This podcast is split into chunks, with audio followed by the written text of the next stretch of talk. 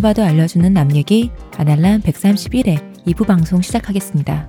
저희 류택 교수님, 안녕하세요. 박 박사님, 네, 안녕하십니까. 이동규 대표님, 안녕하십니까. 안녕하세요. 저는 시옷입니다. 아, 1부 서론인데 우리 본론 좀 들어가려고 그랬는데 네, 이게 좀 대학 생활, 그러니까 대학 지방 대학의 그 현재 네. 모습과 과거가 우리 경험에 비춰서 뭐 어떤 어떤 차이가 있나 요 얘기를 하다 보니까 그렇죠. 이제 그 추억팔이 하느라고 좀 얘기가 근데 또 길어졌죠. 필요한 얘기기도 예. 했어요. 왜냐하면 저희 네. 이걸 듣는 분들이 20대 분들도 있으시면 3, 40대 많으시니까 네. 아마 본인이 대학을 다닐 때랑 분명히 다를 거거든요. 그쵸. 일- 그럴까라는 거. 어. 네네. 1부에서는 저희의 이제 체감적인 얘기가 좀 많았다면 네. 이제 2부에서는 좀 이제 책 얘기 좀 이제 그쵸. 해야 될 것 같아요. 복화강의 사회학 이제 책 예. 얘기를 본격적으로 좀 해보는 걸로. 네. 그 전에 광고를 듣고 와야겠죠? 지금 티스템 두피 클렌저와 두피 에센스를 검색해 보세요. 과학이 당신의 모발에게 주는 선물 티스템입니다. 자, 우리 적폐 유 교수님.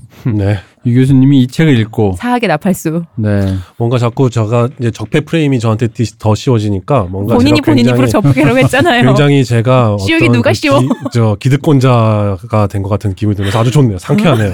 한 번도 내가 이렇게 기득권자로서 기능해 본 적이 없는데 인생 살면서. 이게 아, 느끼셨죠? 남들 위에 올라서는 게 그러니까요. 네, 이게 네. 아주 상콤하고 어, 어. 뭔가 이렇게 굴림하면서 자, 이 책 네. 말씀해 주시죠. 네. 서로는 됐다 이제. 할 만큼 충분하다. 했다. 어. 음. 뭘더 하냐? 그러니까 이 책은 어쨌든 어, 교수님께서 이제 최 교수님께서 이 책의 저자인 최 교수님께서 굉장히 이렇게 잘 단락을 나누셨어요. 그래서 네. 일 1장은 지방대 재학생 이야기, 음, 그리고 2장은 지방대 졸업생 이야기, 음. 그리고 이 졸업생 이야기는 또 지방대를 졸업해서 지방에 남은 학생들, 그리고 졸업을 하고 서울로 떠난 학생들, 뭔가 그 청운의 꿈을 안고, 그리고 세 번째는 서울로 갔다가 다시 지방으로 음. 리턴한 학생들로 이렇게 또 구분을 해놨죠. 그리고 3장은 지방대 학부모들에 대한 얘기예요. 이제 이 이야기라는 것은 결국 인터뷰죠, 인터뷰. 네. 논문을 쓰기 위해서 사례를 모집하기 위해서 모집단을 설정을 하고 어 그리고서 이제 아주 심층 인터뷰를 하는데 어 그러다 보니까 이제 인터뷰어와 인터뷰이의 어떤 계속된 어떤 문답이 있어요. 그런 것들이 이제 이 책의 대부분인데 어 이렇게 3장으로 이제 카테고리화를 해 놨고 이제 그 중에 어 가장 핵심적인 이야기들은 역시나 이제 재학생들 이야기죠. 그래서 네. 1장의 재학생들 이야기 위주로 좀 얘기를 해 보면 어 첫 번째 특징이라는 것은 가족주의적 언어를 사용한다라는 거죠. 이 저 지방대 학생들은 가족에 대한 가치를 굉장히 높게 어, 설정해 놓는다. 음. 그러니까 보통의 그 서울권 학생들 목표 지향적인 학생들이 자신의 어떤 목적, 자신의 인생의 방향 혹은 어떤 자신이 이상으로 그리고 있는 어떤 무언가에 대한 얘기를 한다면 그 자리에다가 가족을 대입해 놓는다는 거죠. 지방의 학생들은. 서울대 학생들은 사이코패스고 지방대생들은 효자 효녀다.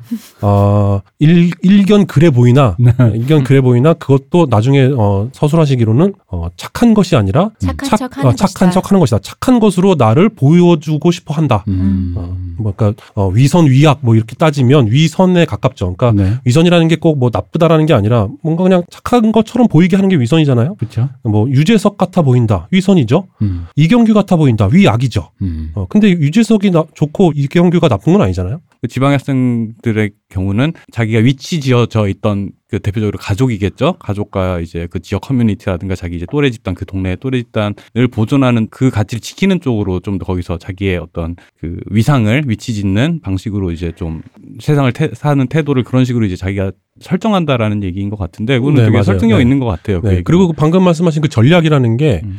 세부적으로 들어가 보면 결국 그거예요. 내가 상처받지 않기 위한 전략이에요. 이유가 있죠. 그렇죠. 음. 네.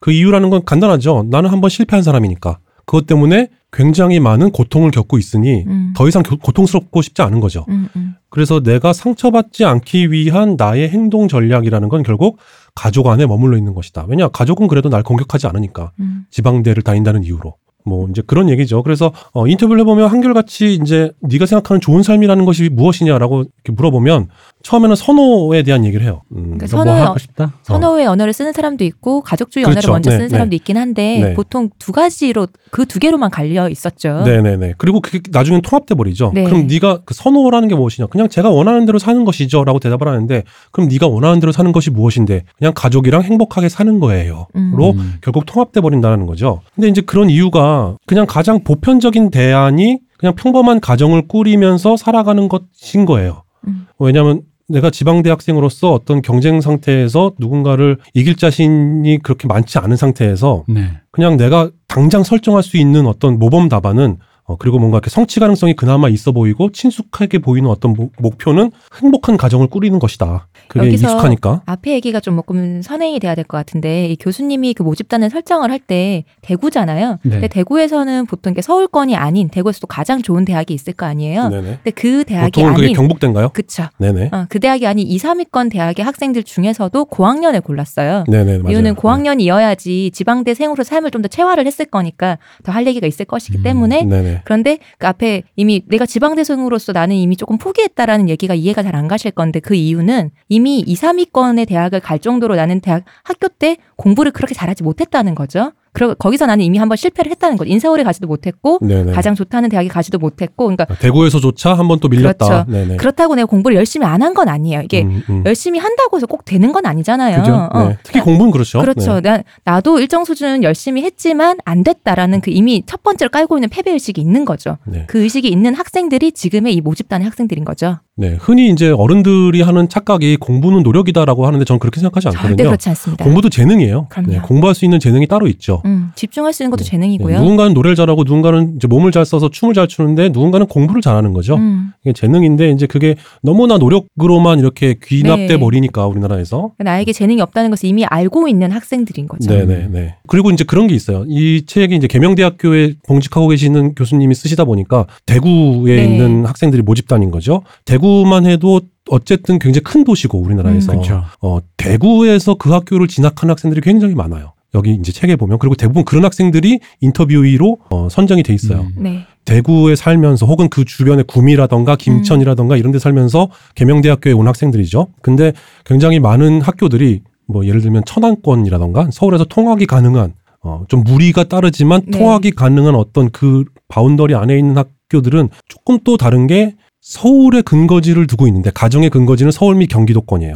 근데 어, 내가 통학을 하든 자취를 하든 기숙사에 있든 천안에 있는 학교까지 충청권에 있는 학교까지 내려와서 사는 학- 학생들이 또 있죠. 음. 그 학생들은 또 얘기가 좀 달라지죠. 음. 지방에 있는 지방 대학교를 나와서 지방에 남는 것이 아니라 자의반 타의반으로 돌아가게 되는데 그게 서울인 거죠. 음. 네. 네, 좀 이렇게 결이 좀 다르죠. 근데 어쨌든 이 책에서는 대구에서 자라서 혹은 대구 그 근. 근교의 소도시에서 자라서 대구에 있는 어, 2, 3위권 대학에 진학한 학생들이에요. 근데 이 학생들이 결국에 이 학생들에게 있어서 생존이라는 건 무엇을 쟁취하는 것이 아니라 그냥 낙오하지 않는 것이라는 거죠. 음. 왜냐하면 낙오의 경험이 있기 때문에 난 해도 안 될 거야라는 그 의식이 팽배해 있다라는 거예요 이미. 그렇기 때문에 내가 섣불리 나서다가는 어, 누군가로부터 어, 필요 이상의 공격을 받을 것이고 그래서 나는 또 다시 상처를 입을 거야. 내가 중고등학교 때 늘 그래 왔듯이.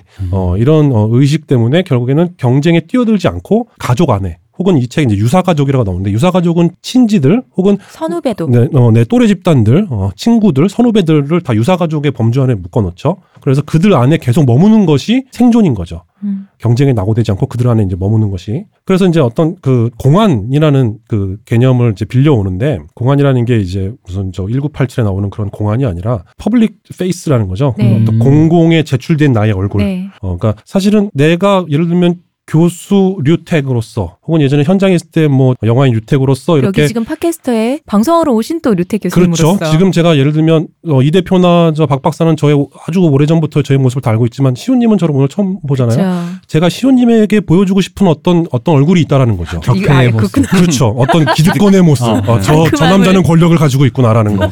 권력자의 모습. 멋있다. 뭐 이런 거 있잖아요. 뭐라고? 대표님이랑 박 박사님 친구 많네. 그렇죠. 우리는 어, soul, soulmate 예요. 네. 이 정도면. 네. 패기가 너무- 느껴져서 어, 저는 오늘 네. 처음 뵙는데 처음 뵌것 같지가 않아요. 이, 이? 녹음실 안이 패기로 가득 차 있습니다. 네.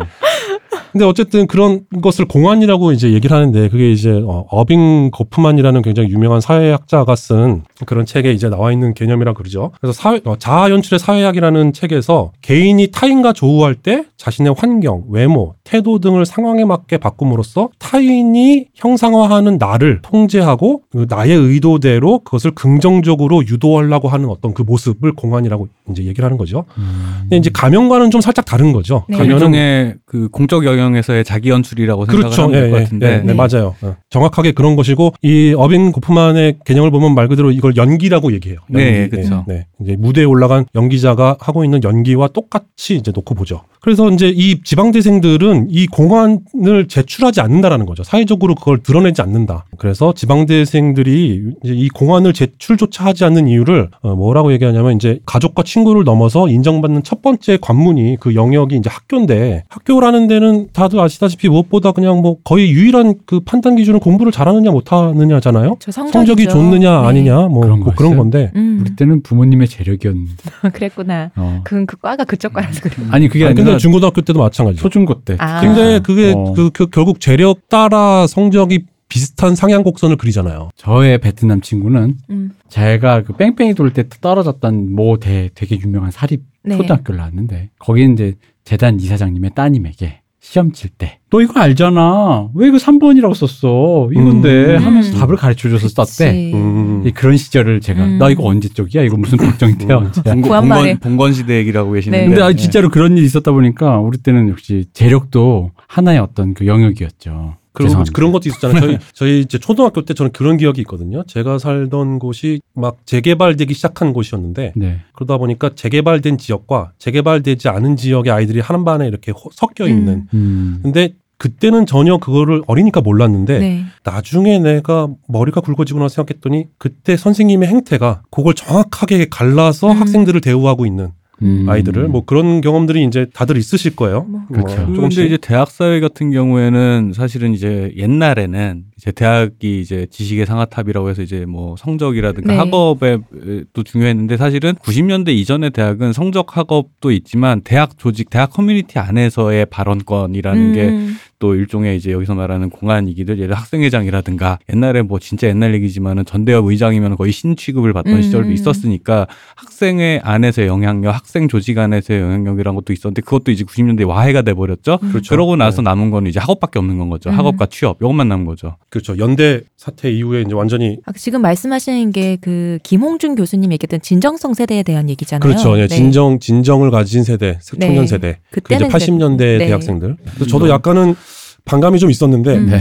그걸 진정성이라고 표현하고 나머지는 그런 진정성이 없는 것이냐라고 그러니까 지금의 진정- 학생들은 속물이냐 예, 이잖아요. 그러니까 그, 그 그냥 그걸 사실은 개인적으로 진정성이라는 단어보다는 그때 당시에 지향을 했던 이제 이념지향적인 시대였으니까 음. 그러니까 너무 가치 판단의 예. 단어를 써놓으니까 네. 예, 근데 거부감이 있네요. 어, 거부감이 굉장히 음, 음. 드는데 네네. 뭐 맞습니다. 거시적으로 보면 87년 세대는 민주화했고 뭐 X세대 90년대 애들 뭐 놀고 먹고 뭐 그냥 쓰레기들이지 뭐 그렇죠. 마치 네. 그렇게 느껴져요. 그렇게 마치 진정성 세대라고 분류하면은 그 심하게 말씀하셨지만 그에 음. 중거하게 표현을 하셨어요. 음. 김홍준 교수님 께서. 네네, 맞아요. 네. 그러니까 학생 대학 이념지향적인 것을 좀 약간 그러니까 제가 왜 거기서 약간 반감이 느껴지냐면 너무 가치 판단적인 그 대학교의 어떤 기능이라든가 대학생의 어떤 그 행동 양식을 어떤 하나의 기준에서 약간 이렇게 음. 그렇게 좀 규정해 놓은 느낌이 좀 있어서 그러니까 이제 그걸 의도하지 않으셨다고 하더라도 그렇게 네. 오독될 가능성이 충분하게 이제, 이제 그렇죠. 잘못 사용하신 음. 거라고 저는 단어 보는 거죠. 선택에서 볼때 네네. 충분히 그렇게 오독할 수 예. 있으니까요. 아, 왜냐면 이제 그분이 기자나 뭐 그냥 혹은 사인으로서의 평론가 정도라면 모르겠는데 평론가도 조심해야 되겠지만 교수님은 아무래도 그 가치 판단에서는 특히나 엄격해야 되는데 음. 굳이 그 언어를 쓰셨다는 건 그렇게 판단하고 계신 게 아닌가 뭐 약간 그런 생각이 좀 들어서 일단 네네. 일단 예. 읽어보지 않아서 모르겠으나 일단 네. 제목만 보면 그렇습니다. 음. 네. 아무튼 이제 뭐 어쨌든 그 진, 진정한 세대와 네. 속물이었던 세대 그리고 생존주의 세대 이렇게 이제 그 서술을 하신 거죠. 계셨죠. 네, 그렇게 나누신 거죠.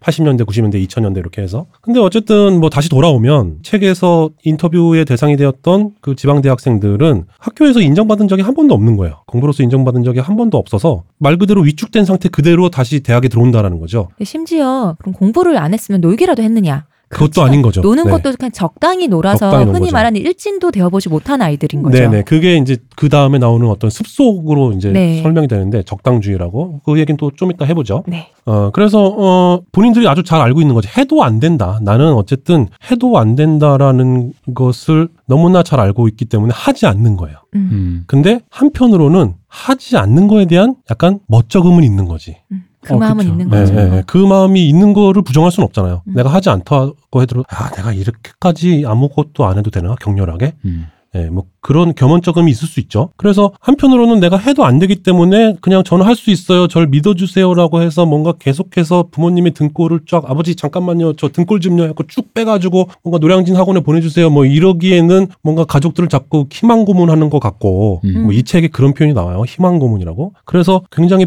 뻔뻔한 짓인 걸 내가 알기 때문에 안 하는데 그렇다고 해서 그 위선을 떨지 않다고 해서 내가 아무것도 안 하고 노력하지 않는다는 것 자체가 겸언쩍지 않은 건 아닌 거죠. 음. 이걸 이 책에서는 성찰적 겸연적음이라고 이렇게 칭하고 있어요. 음. 이 성찰적 겸연적음이 이 책을 관통하는 키워드죠. 음, 그런 거 같네요. 그 미묘한 태도를 저- 그렇게 명명을 했다라는. 그렇죠. 네. 네. 네. 분께서. 이분께서 이제 이- 네. 최 교수님께서 붙이신 어, 뭐 네. 그런 이제 정의인 거죠. 그 음. 감정에 대한 어떤 정의인 거죠. 그래서 굉장히 어, 이 성찰적 겸연적음이라는 건 어, 어떤 핵심을 꿰뚫고 있는 단어인 것 같아요. 제가 네. 읽기에. 어, 그래서 어, 어쨌든 이런 어떤 속성을 가지고 있는데 그렇 그렇기 때문에 지방대생들에게서 나타나는 어떤 그 습속, 습관은 무엇이냐. 그게 느슨한 관여와 적당주의라는 거죠. 뭔가에 관여하는 것 자체가 굉장히 느슨한 형태로 나타난다. 안 하진 않고. 안 하지도 않고 열심히 하지도 않고. 어, 근데 이제 걸쳐놓긴 한다. 네, 포기하지도 않고 몰입하지도 않는 상태. 음. 그게 느슨한 관여인 어떤 거죠. 경쟁에 뛰어들었을 때 내가 경쟁에 뛰어들어봐야 난 잘 안 될 건데 근데 그렇다고 해서 전혀 외면할 수는 없는 상태니까 적당하게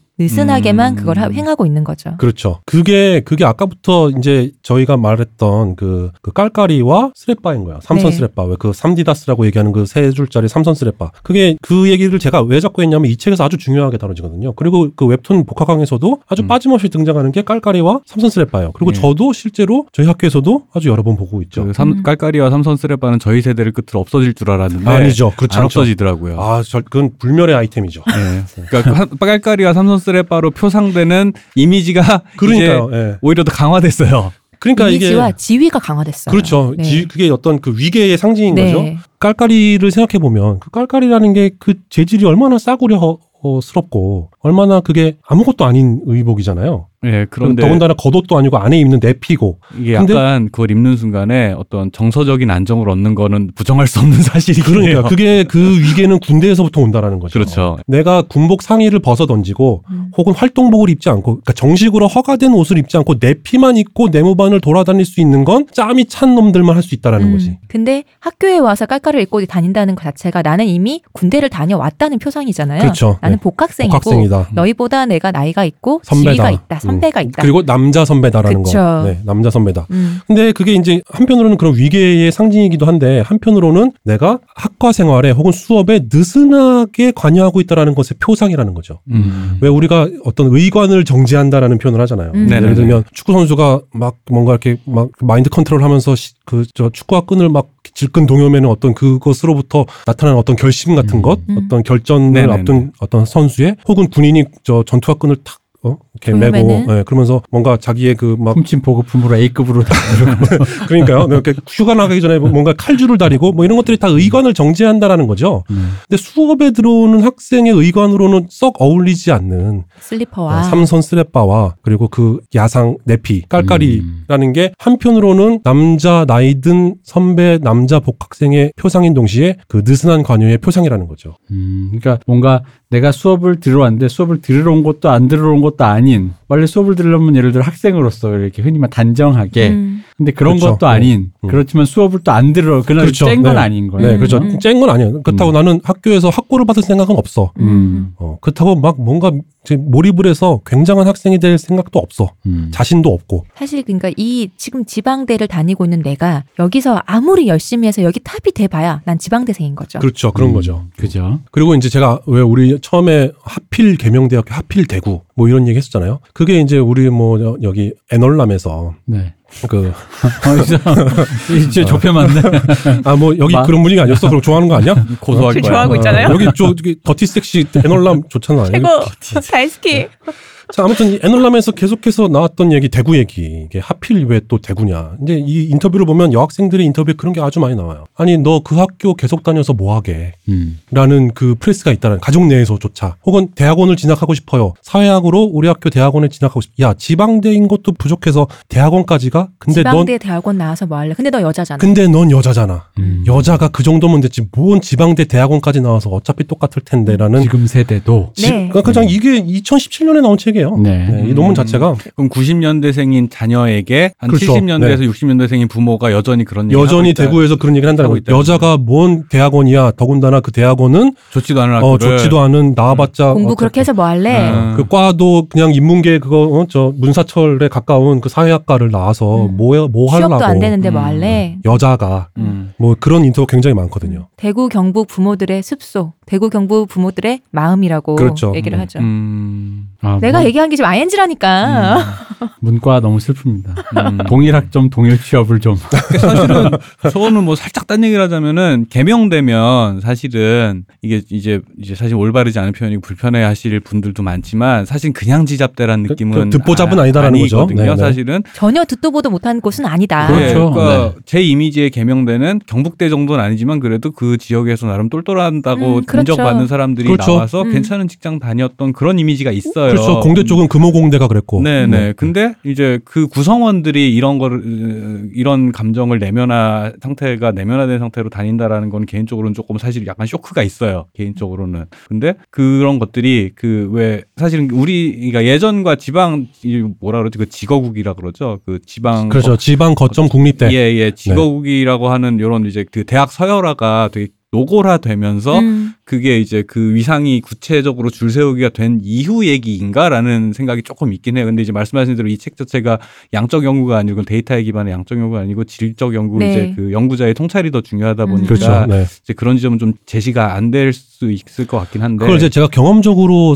어, 얘기를 해보면 저도 이제 말 그대로 경험적이니까 뭐 이게 데이터에 기반했다라고 할 수는 없는데 어 그 지방에 있는 학교들에 들어오는 학생들이 여전히 그 정원을 다 채우지만 그 수준은 어 20년 전과는 확연하게 차이가 있다라는 거죠. 같은 대학이라 할지라도 그렇죠. 네. 달라졌다는 거죠. 네네네. 심지어 뭐 몇 년 전에 제가 봤던 기사는 서울대 경제학과에서도 어, 수학을 잘 이해하지 음, 못해가지고 맞아요. 저도 미적분 그 어. 미적분에 대한 이해가 좀 부족한 학생들이 있어서 뭐 약간 특강 형식으로 대학교에서 가르친다. 네네 서울대임에도 불구하고 네. 뭐 제가 그런 기사를 읽은 적이 있거든요. 그러니까 이게 여전히 다 차지만 그 수준은 점점 낮아지고 이 저 저 복화강이라는 만화를 보면 그런 표현을 한단 말이죠. 돈만 내면 다 들어오기 때문에 음, 등록금만 내면 들어오는 학교라는 거죠. 그러니까 학력에 대한 검증은 전혀 이루어지지 않는다. 지방에 있는 학교들이 뭐 그렇지 않은 학교들도 좀 있지만 어 뭐 그렇다는 거죠. 근데 저희가 지금 말하는 것과 이런 여러 가지 사례나 얘기하는 이 책에 대해서 얘기하는 거를 아마 듣고 계신 분들은 전혀 아닌데라고 생각할 당연히 그러실 거예요. 근데 그거에 대해서 이 책을 쓰신 최 교수님도 맨 처음에 적시를 해놓으셨어요. 이게 연구자가 구성한 지금 이 우리 이 책 내용상의 분석적 실제로서 지방은 우리 독자나 우리가 지금 말하는 우리가 체험하는 경험적 실제로서의 지방과 다르다. 그렇죠. 혼동하지 말아달라라고 네, 네, 분명히 맞아요. 적시를 하시고 계시거든요. 음, 그거 되게 중요한 지적인 것 네, 같아요. 네. 이 연구 지금 인터뷰를 하고 있는 이 사람 들의 이야기를 통해서 최 교수님이 본인의 연구 틀 안에서 분석을 한 본인 최 교수님 독자적인 실제인 것 뿐이지 네. 여러분이 알고 있는 우리가 알고 있는 그것과 똑같지 않다. 이건 네. 이거는 정말 꼭 한번 짚고 가야 되지 않나. 네, 일반화를 경계하고 있죠. 네. 음. 이 부- 저자 자체가 일반화를 경계하고 있어요. 네. 그러니까 이제 들으시는 청자들도 그거를 이제 일반화로 넘겨서 들으시면 안 되는 거죠. 네. 물론 우리가 이제 얘기하다 보면 그렇게 들릴 수도 있겠지만 어 그렇지 않다라는 것 네. 기본 전제 자체가 그래서 어쨌든 그 느슨한 관여라는 거는 지방대생들이 결코 어떤 상황에 몰입하지 않는다라는 거예요. 왜냐하면 몰입해도 잘 안 될 거라는 어떤 가능성을 전제해 놓고 그렇기 때문에 내가 잘하지 못한다라는 것을 경험적으로 알고 있기 때문에 공부에 몰입하지 않는다라는 거죠. 근데 아까 시호님이 말씀하신 것처럼 노는 것조차도 몰입하지 않는다라는 거예요. 그러면 뭐 이렇게 심하게 노느냐 뭐 그것도 아니라는 거지. 이- 이들은 안다라는 거죠. 이렇게 뭔가 이렇게 내가 심하게 놀면 내가 지방대까지 와서 또 너무 심하게 놀아버리면 내 인생이 완전히 망가지고 회복할 기회가 없다라는 것도 잘 알고 있다라는 거예요. 음.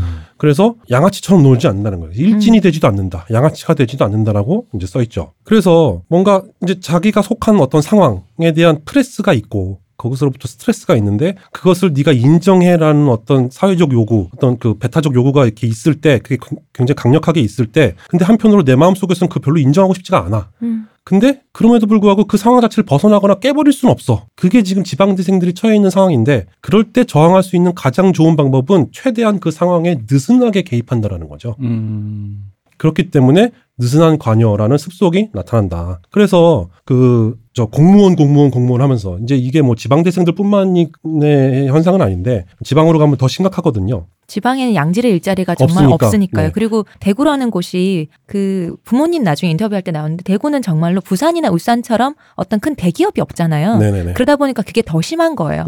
어, 기업 쪽으로 어딘 갈 만한 좋은 자리가 없고 거의 음, 저임금에 고노동에 시달리는 일자리들이 일단 많고 그러다 보니까 그나마 좀 편한 삶을 편하면서 안정된 삶을 유지하려면 공무원 밖에 없는 거죠. 그렇죠. 공무원 혹은 중공무원이라고 불리는 어떤 공사 네, 직원 그렇죠. 아니면 다 자영업이니까. 음. 네. 그래서 이제 공무원 공무원 하면서 뭔가 공무원에 대한 열망이 아주 큰데 그리고 이걸 이제 적당주의라고 표현하시는데 이게 적 적당하게 그냥 개입하는 거죠. 느슨하게, 적당하게. 학생으로서 해야 될 최소한을 하지만 열심히 하지 않는 상태. 음. 어, 뭔가 이렇게 내가 각오를 다지면서 뭔가 가는 것이 아니라 그냥 스텝바 찍, 찍 끌고 수업에 들어가는 그 상태. 그러면서 수업에 들어가서 핸드폰으로 게임하고 있는 수업에 전혀 열중하지 않고 그 상태를 유지하고 있는데 그 적당주의에 최적화된 직업이 이제 공무원이라는 거죠. 음. 근데 공무원 되려면 요즘은 그 적당주의로는 넘길 수가 없잖아요. 그러니까요. 그렇죠. 공무원이. 되고 나면 적당주의로.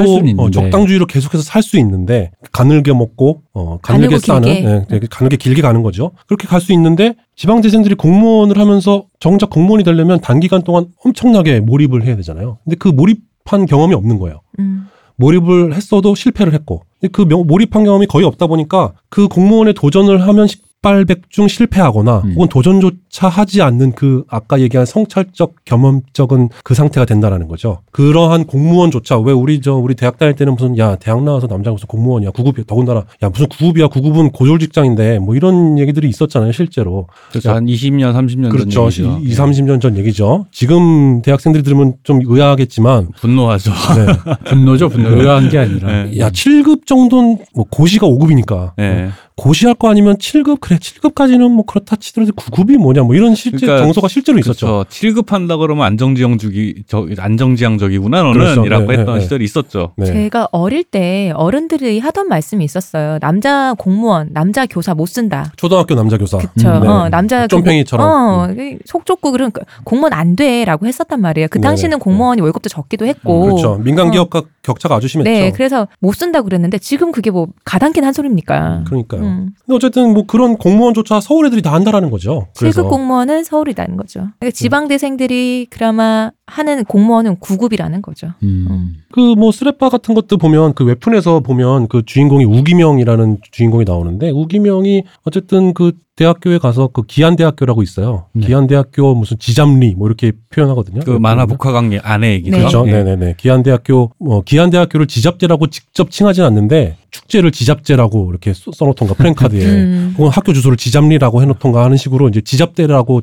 이렇게 우회해서 네, 우회해서 표현을 네. 하죠. 근데 그, 그 기안대학교에서 어쨌든 이 우기명이 그래도 난 좀 열심히 뭐 좀 해볼까 해서 어, 교직 기술을 하게 되죠. 그래서 음. 교생 실습을 나가요. 근데 제가 보면서 웃었던 건 교생 실습을 나간 우기명조차 교생 실습 나간 학교에서 삼선 스레빠를 신고 이제 음. 다니거든요. 그러니까 이, 이 교수님이 책을 쓸 때에 그 본인이 보았던 삼선 스레빠 그리고 웹툰을 그릴 때 기안 팔사가 이렇게 생각을 했던 그 삼선 스레빠 뭐 이런 것들이 계속해서 이렇게 겹쳐지 고 있다라는 거. 그게 결국에는 적당주의 혹은 어, 느슨한 관여의 형태로서 이제 드러난다는 거죠. 또 하나의 습속은 이제 자기 보존의 의지예요. 그 음. 자기 보존에 대항하는 어떤 서울 학생들의 어떤 그 항목은 자기 개발인데 네. 자기 개발이 아닌 자기 보존의 의지를 가지고 있다. 음. 그래서 지방대생들이 갖고 있는 그 성찰적 겸연적음은 즉 스- 그들 스스로를 자꾸 붙잡아 맨다라는 거죠. 그 가족 안에, 그 지역 사회 안에. 그래서 변화나 혁신이나 자유나 책임 같은 것 대신 그것 말고 다른 행복이 뭐가 있느냐. 그것은 바로 주변과 좋은 관계를 유지하는 것이라는 거죠. 그 주변이라는 것은 당장 내 선후배들, 학교 안에서의 내 친구들, 그리고 가족들. 그래서 그 잘 지내는 것들이 결국에는 어, 툭 튀어나오는 것을 잘 받아들여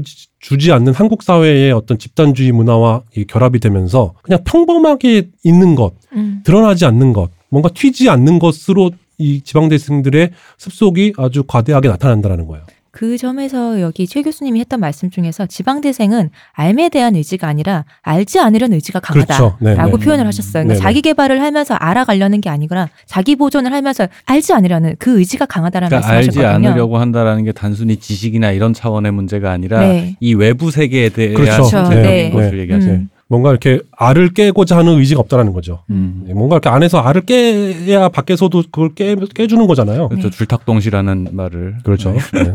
자, 그래서 아까 얘기했던 말이 또 나와요. 이게 그래서 그냥 일견 보면 주변이랑 잘 지내고 뭔가 이렇게 평범하게 이렇게 중불나지 않게 행동을 음. 하니까 착해 보이지만 음. 사실 그건 착한 게 아니라는 거죠. 실상은 그냥 이게 착한 게 아니라 착한 척을 하는 건데 그냥 뭔가 이렇게 아픈 영혼들이 상처받았던 아픈 영혼들이 자신의 아픔과 열등감을 드러내지 않고 그리고 남들의 그것도 건드리지 않고 막 이렇게 후벼 파지 않는 상태를 유지하는 것. 음. 그래서 지방대생들이 그냥 보면 착해 보인다라고 책에 서술하고 있어요. 음. 음. 그러면서 이들은 서로에게 서로를 끌어당기고 있는 거죠. 자석처럼. 음. 이렇게 나서지 않기를. 그리고 경쟁에 나가지 않기를. 야, 너도 우리랑 그냥 같이 여기 있자라는 거죠. 그래서 경쟁에 뛰어들어봤자 또 나는 성공하기 힘들어. 그건 너도 마찬가지지. 그래서 그냥 그, 그, 그거를 이제 현실 속에서 계속 매일매일 제가 막 알바를 가도 마찬가지고 음. 알바를 갔더니 예를 들면 대구에서 공부를 잘해가지고 서울에 있는 어느 대학을 갔던 학생이 방학 때 대구로 데- 집으로 데려와서 알바하는 같이 이렇게 같이 알바를 하고 있어. 근데 점장이 대하는 게 달라. 음. 어, 뭐 이런 것들을 우리가 매일 매일 겪게 된다는 거죠. 그래서 이 자기 개발이라는 어떤 합리적 수단이 오히려 이게 이걸 하면 할수록 왜냐하면 자기 개발 해봤자 쟤한테 안 될 거니까 나랑 음. 똑같이 지금 시급 얼마를 받고 알바를 하고 있지만 내가 아무리 자기 개발에 힘써봤자 안 될 거니까 그냥 이, 이게 그 얼핏 보면 자기 개발이라는 게 굉장히 합리적으로 보이지만 좌절을 낳는 어떤 수단이라는 거죠. 그 비합리적인 수단으로 전락한다라는 거예요. 그래서 이들에게 어떤 그 전투적인 자기 개발보다는 그냥 튀지 않고 주변 사람들과 잘 어울려 지내는 것이 훨씬 더 합리적인 선택이다. 이제 쓰고 있죠. 음, 정말 약간 그런 느낌이 드는 게 어차피 해도 내가 뭔가 나의 능력으로 이걸 어떤 변화나 혹은 여기서 무언가 할 수 있는 힘이 없다고 느껴서 지레 포기하니까 그래서 이제 그 사회의 구성원들이 서로가 그냥 그 상태를 유기체적으로 유지하는 데만 몰두하고 있다라는 느낌인데 그렇죠. 네. 네네. 근데 그게 다른 의미로 보면 흔히 말하는 우리가 알고 있는 왜 지역 사회의 특유의 그 끈끈함이랄까 그들 내부적인 결속 약간 그런 걸또 역설적으로도 다지게 되는 계기가 되는 거네요. 결국 지방에 남는 예를 들면 그 뭘 바꾸고 싶거나 뭔가 해보고 싶다든가 야망이 있는 친구는 결국 그럼 거길 떠나게 되는 것이고 그럼 그렇게 남아 있는 세력들이 거기 안에서 그런 결속을 다지게 되는 뭐 이걸 뭐라고 해 그렇게 해서 어른이 돼버리는 그 사회 구성이 돼버리는 근데 그게 그런 식으로 어른이 돼버리면 어 결국에는 발전적인 형태로 갈 수는 없다라는 거죠. 그러니까 이게 일종의 그러니까 나쁘게 말하면 이게 가장 악, 악랄하게 가면 이끼가 되는 거고 그렇죠. 네네. 이제 뭐 그렇죠. 그런- 영화 그런- 이끼에서 네. 나오는 어떤 그 지역 토착 세력들. 그렇죠. 네. 약간 그래서 내부적으로 그 이끼에도 보면 그러니까 결국 튀지 말고 그러니까 그 내부의 질서를 준엄하게 계속 따라야만 하는 어떤 걸 굉장히 강요하잖아요. 그 이제 향상심이라는 것에서 이제 좌절 그런 게 없는 사람이 어디 있겠어요. 이제 음. 강한 사람이 있고 좀 약한 사람이 있겠지만은 그런 향상심에서 동기부여를 받아서 무언가 시도했던 시절에 이미 안 되는구나를 확인한 상태에서 그러면 이제 자존감이라든가 자기의 정체 를 어디에다 놓을까라는 선택을 되게 그 자기 보존에 의지해서 자기 커뮤니티 안에로 선택을 했으면 그럼 그 커뮤니티의 가치를 지키는 게 더 중요해지는 건 되게 자, 자연스러운 수순이 되는 거고 그게 흔들리거나 위상 그 위상이 흔들리면 나도 같이 흔들리게 되니까 당연히 좀 더 뭐라 해야 되지 보수적인 선택을 할 수밖에 없게 되는 그렇죠. 거고 공, 말씀하신 공고화되는 거죠. 그러면서 이제 음. 기존의 질서를 강화시키는 그렇죠. 방향으로 네. 간다라는 게 이제 말씀하신 이끼의 예가 음. 그게 좀 약간 안 좋은 형태로 발현됐을 때 이낀 거고 사실은 예전에 예를 들어서 그런 예를 들어서 어떤 뭐 농자 천하지 대본 이러면서 이제 그 농민이라든가 네. 어떤 계층에 대해서 국가적으로나 사회적으로 이제 리스펙트하는 분위기가 있었으면은 거기에서 내가 속한 지역과 내가 속한 계층에서 자기 자존을 찾으면서 거기 안착하는 거라 되는데 예를 들어서 지방이라고 무시당하고 농사짓는다 무시당하고 이러기 시작하면은 그게 또 그걸 방어하는 방식으로 되게 또 그쵸. 자기 보호 그 본능에? 의해서 예, 음. 방어적인 방식으로 되게 되고 더 배타적이 되는 악순환이 일어날 수 있겠다라는 생각이 자연스럽게 들긴 하네요 음. 이런 것들 이 그러니까 네. 이 사람들이 지금은 이제 20대의 어떤 형태만 대학교 내부에서의 어떤 형태지만 그러니까 이 사람들이 만약에 이렇게 느슨한 상태라면 아까 말씀하셨듯이 뭐 고시를 봐서 어디를 간다든가 음. 무슨 스타트업을 뭐 엄청난 걸 해가지고 무슨 음, 음. 페이스북 같은 페이 이런 건 없을 거란 말이죠 인생에 그렇죠. 그러면 이제 그런 사람들이 그럼 여기에 남아서 그런 사회를 계속 구성해서 이대로 어른이 된다면이라고 했을 때 자연스럽게 떠오르는 게 우리가 목격했던 어떤 되게 부정적인 네거티브한 모습의 어떤 그 지역의 어떤 토착화된 어떤 그 유대 관계, 유대 관계, 그 커뮤니티 약간 그런 게 생각이 나다 보니까 어 이게 왜 지역에서의 어떤 그런 형태의 느낌들이 어디서 나왔는가 연원들을 보면은 왠지 뭐 다른 것도 많겠지만 여기서도 약간 그런 그러니까 그런 류의 심리들이 또 있었겠구나 싶은 거예요. 마치 저는 대표님처럼 네거티브한 감성을 느꼈다고 제가 대구 사람이다 보니까 음. 제가 늘 많이 생각했던 게 대구도 경상도고 부산도 경상도고 경상도에 다른 도시가 많은데 왜 유독 대구는 이렇게 보수적일까? 왜 이렇게 너무 고인물일까라는 그러게요. 생각을 많이 네. 했었거든요. 저도 늘 궁금하거든요. 근데 이 책을 읽고 저도 정확하게 모르는 이 책을 읽고 뭔가 약간 실마리가 보이는 느낌이었었어요. 근데 말씀하신 그 부분이 네거티브하게 간다기보다는 요 안에서 우리끼리 음. 가족이라는 거 유사 가족과 가족 간의 관계만 계속해서 공고해지고 그만큼만 팽창되는 거죠. 더 음. 밖으로 넘어가 나가지 네. 않는다는 네, 거. 그걸 지키는 게 중요하다 보니까 예를 들어서 이제 여성에게 좀 더 억압적으로 다가오고 그렇죠. 그리고 그렇죠. 남성에게는 좀 더 입신양명의 압력이 커지고 입신양면까지도 아니에요. 네, 어, 그 가족- 평범하기만을 바라는 그렇죠. 거죠. 가족의 가치를 지키는 것에 그렇죠. 대- 것을 가 장으로서 음. 가부장으로서 지켜라라는 네. 압력이 더 커지는 그렇죠. 거고. 음. 그래서가 아닌가라는 뭔가 조금 실마리가 보이는 느낌이었어요. 이 책을 네, 읽고. 네, 네, 네. 그리고 이제 이게 그런 뭐 대구를 로 한정하지 않고 얘기하면 더군다나 이제 가족에 대해서 더 천착하게 되는 이유는 이 인터뷰 대상이 됐던 이 세대가 IMF로 인한 가족의 해체를 경험한 세대라는 거죠. 음. 그리고 사회의 위기도 경험했던 세계고요. 그렇죠. 예. 이 인터뷰를 보면 이제 사례를 보면 사례가 굉장히 많거든요. 사례를 보면 굉장히 흔하게 등장하는 게 IMF 때 부모가 이혼하고 사업 실패로 인해서 갈등이 자꾸 돈이 없으면 이제 부부 싸움하는 거는 뭐 뻔한 거라는 거죠. 그러니까 학생들의 어린 시절에 어린 부모가 시절에 그랬다. 그렇죠. 어. 어, 그 부모가 결국 이혼을 선택할 수밖에 없게 경제적으로 코너에 몰리게 되고 그래서 뭐 이렇게 가족이 해체되면서 실제로 어떤 인터뷰를 보면 어, 엄마가 이제 흐느끼 우는 걸 보게 된 거죠. 음. 엄마가 우는 걸 한 번도 보지 못하고 있다가 음. 엄마가 막 흐느끼 우는 거야. 아버지랑 이혼하고. 근데 돈 엄- 때문에. 돈 때문에. 음. 근데 돈 때문에 막 흐느끼 우는데 엄마가 끼니 걱정을 하는 거죠. 끼니 걱정. 실제로 사실은 우리가 야 대한민국 사회에서 진짜 끼니 걱정을 하는 사람이 있단 말이야라고 생각하기 쉽지만 IMF 때 정말 사람들이 다 길거리에 내앉고 어, 뭐 이렇게 끼니 걱정하고 실제로 온 가족이 막 어디 가서 자살하고 그런 일들이 비일비재했다는 거죠. 그런 것들을 아주 감수성이 예민한 시절에 겪고 지금 대학생이거나 대학원생이 된 사람들이에요. 그러니까 가족에 더 천착할 수밖에 없다는 거죠. 그냥 평범하게 가족 이뤄서 그냥 외식 좀 가끔 하고요. 뭐 돈은 그냥 뭐 많이 벌진 않아도 우리 가족 그냥 건강하게 살 수 있으면 저는 그걸로 정말 제 인생 정말 행복하게 살 수 있을 것 같아요라고 얘기하는 게 그들의 목표의 어떤 그 맥시멈 된 맥시멈이 거죠. 된 거죠. 네. 뭐 그런 얘기들이 이제 쭉 나오죠. 그러니까 저는 그러니까 그 시호님 말씀에 저 동의하는 게 실말이라고 표현하셨는데 그러니까 그런 이 젊은 친구들이 이대로 어른이 돼서 어떤 형태의 사회를 구성하는가라는 느낌이 음. 그림이 그려진다 할까요? 음, 음. 네. 네. 근데 이게 우리가 익숙히 봐왔던 그리고 전 이제 서울에서만 살다 보니까 서울 사람이 아닌 서울 사람 입장에서 봤던 지방 사람을 봤을 때 지방 지역 커뮤니티를 봤을 때 느꼈던 그 어떤 느낌의 어떤 단초가 비스무리하게 약간 네. 그려지는 기분이 네, 좀 네. 있는 거죠. 네, 네. 네. 그러니까 제가 지금 있는 지역도 뭐 어디라고 뭐 이렇게 꼭 집어서 얘기하지 않더라도 사실은 그런 지역이 우리나라 소도시의 대부분이에요. 적폐리. 적폐리? 적폐요. 어, 지잡리가 아니라 네. 어, 내가 있으니까. 못 살아, 네, 적폐리. 적폐. 적폐요. 근데 이제 인구가 대충 10만에서 20만 사이. 네. 그렇죠? 이제 그 정도 소도시. 소도시, 지방 소도시. 네. 뭐 도청 소재지도 아니고 뭐 음. 뭐 아무것도 아니에요. 그냥 제가 있는 곳은 지역구 의원이 한 명이거든요. 음. 너무 좁혀지는데.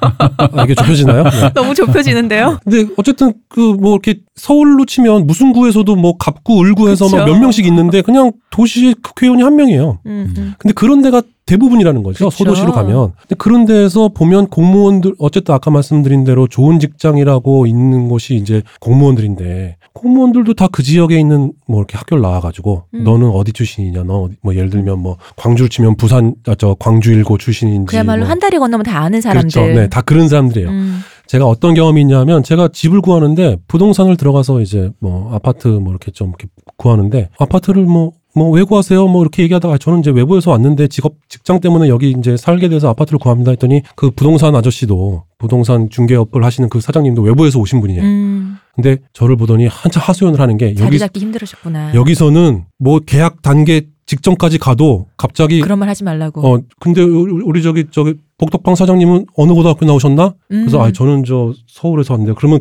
거- 개- 거래가 깨진다는 거지. 어. 어, 뭔가 뭔가 이렇게 분위기가 이상하게 가면서 거래. 음. 그러니까 이미 이 이 저 계약자와 피계약자 뭐 집을 팔 사람과 그 살 사람은 이미 아- 이렇게 뭔가로 이어져 있는 사람이야. 음, 음. 원래 알던 사람이든 계약 단계에서 통성명 하다 보니 알게 된 사람이든 음. 뭔가로 뭐 중학교 뭐 동기 동문 뭐 누구의 뭐 동생 뭐 학연, 지연, 혈연이 그렇죠. 그렇게 이어져 있는데 중개업자가 거기에 끼어 있지 않다는 이유로 둘이 담배 한 대 피고 오면 쑥덕쑥덕하면서 개- 거래가 깨진다는 거예요. 음. 분명히 둘이 거래가 둘이 틀어져서 깨지는 게 아니라 우리 저기 우리 선배가 하는 복덕방 있잖아. 글로 음. 가면은 그 선배 좋은 일 시켜 주는 건데 왜 어차피 왜, 돈낼 거. 어 그렇죠. 어차피 복비 낼 거. 음. 왜 외부에서 온? 근데 자기가 여기에 온 지 벌써 7년째라는 거지. 음. 근데 하지만 영원 어, 이방인이죠. 영원 너무나 배타적이라는 거죠. 뭐 이제 그런 경험도 있고 뭐 그런 얘기를 전원으로 들은 이런 형태로 이게 고착화됐을 때에 생기는 어떤 그런 현상들이 제가 지금 있는 지방도 아주 심하게 있거든요. 공무원들을 봐도 그렇고. 음. 그러면 궁금한 건 그럼 이제 그럼 이 지방대생이 그럼 가족 안에 그렇게 머무는 이유는 단지 그냥 그런 상처, 그냥 슬픔 그런 것 때문인 거예요? 아니 그렇지 않죠. 그러니까 그 뭐 사실은 가족들이 그 상 저는 개인적으로 동의하지 않거든요. 네. 가족이 뭐 얼마나 상처를 보듬어줘요.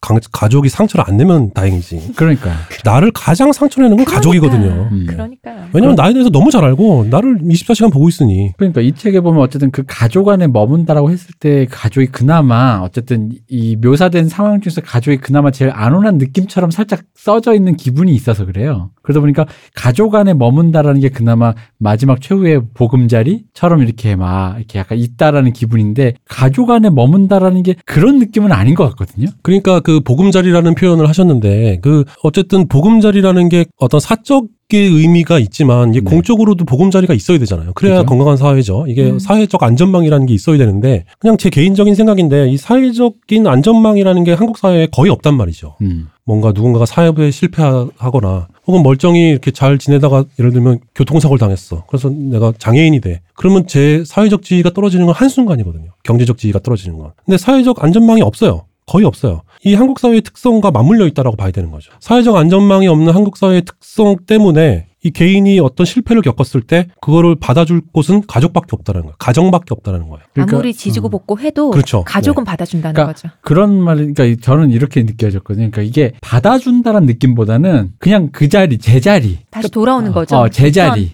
어. 그러니까 떠안는다라고 떠안는 표현해 거, 놓은 거잖아요. 제자리 가족이 그냥 그걸 그냥, 어. 떠안는다. 그 리스크를 그냥 그래 뭐 네가 어, 우리가 어떻게 하겠니? 네가 내 아들인데 하면서 음, 음, 음. 떠안는다라는 거죠. 음. 그 모든 사회적 리스크를 그냥 가족이 개인적 리스크로 떠안는다는 네. 거죠. 그러니까 왜냐면 이게 마치 가족 안에 머문다라고 하면 처음에 이제 그 말만 들으면 가족이 충격을 흡수해 줄 것처럼 느끼는데 그게 아니라 충격은 고스란히 가족이 그냥 함께 그렇죠. 함께 버티는 어, 거지. 받- 음, 음. 그냥, 견디는 그냥 거지. 받고 있는 거지. 네네네. 네. 그의 가족이 그러니까 이 사회 안전망의 역할 중에 어떤 가족이 그 중에 하나여서 그 충격을 쿠션을 뭐 해줘서 어떤 지역 사회가 혹은 지역의 혈연 지연이 그나마 어떤 순기능으로 그 어떤 이 사람들의 그걸 받쳐준다 이런 느낌이 아니 아니죠. 그러니까 예를 네. 들면 뭐 요즘 육아 문제 같은 거 굉장히 심각하잖아요. 네 근데 예전에는 동네에서 육아를 했단 말이지. 그죠? 음, 음. 그죠? 그냥 옆 한 사회가 같이 그렇죠. 그래서. 사회가 말 그대로 이제 아이를 키우는 건 한 사회라는 어떤 그런 가치가 있었다라는 거죠. 그래서 우리 아이가 골목에서 나가서 놀아도 안심할 수 있는 건 그 골목에 어떤 할머니가 이제 밖에 나와서 뭐 이렇게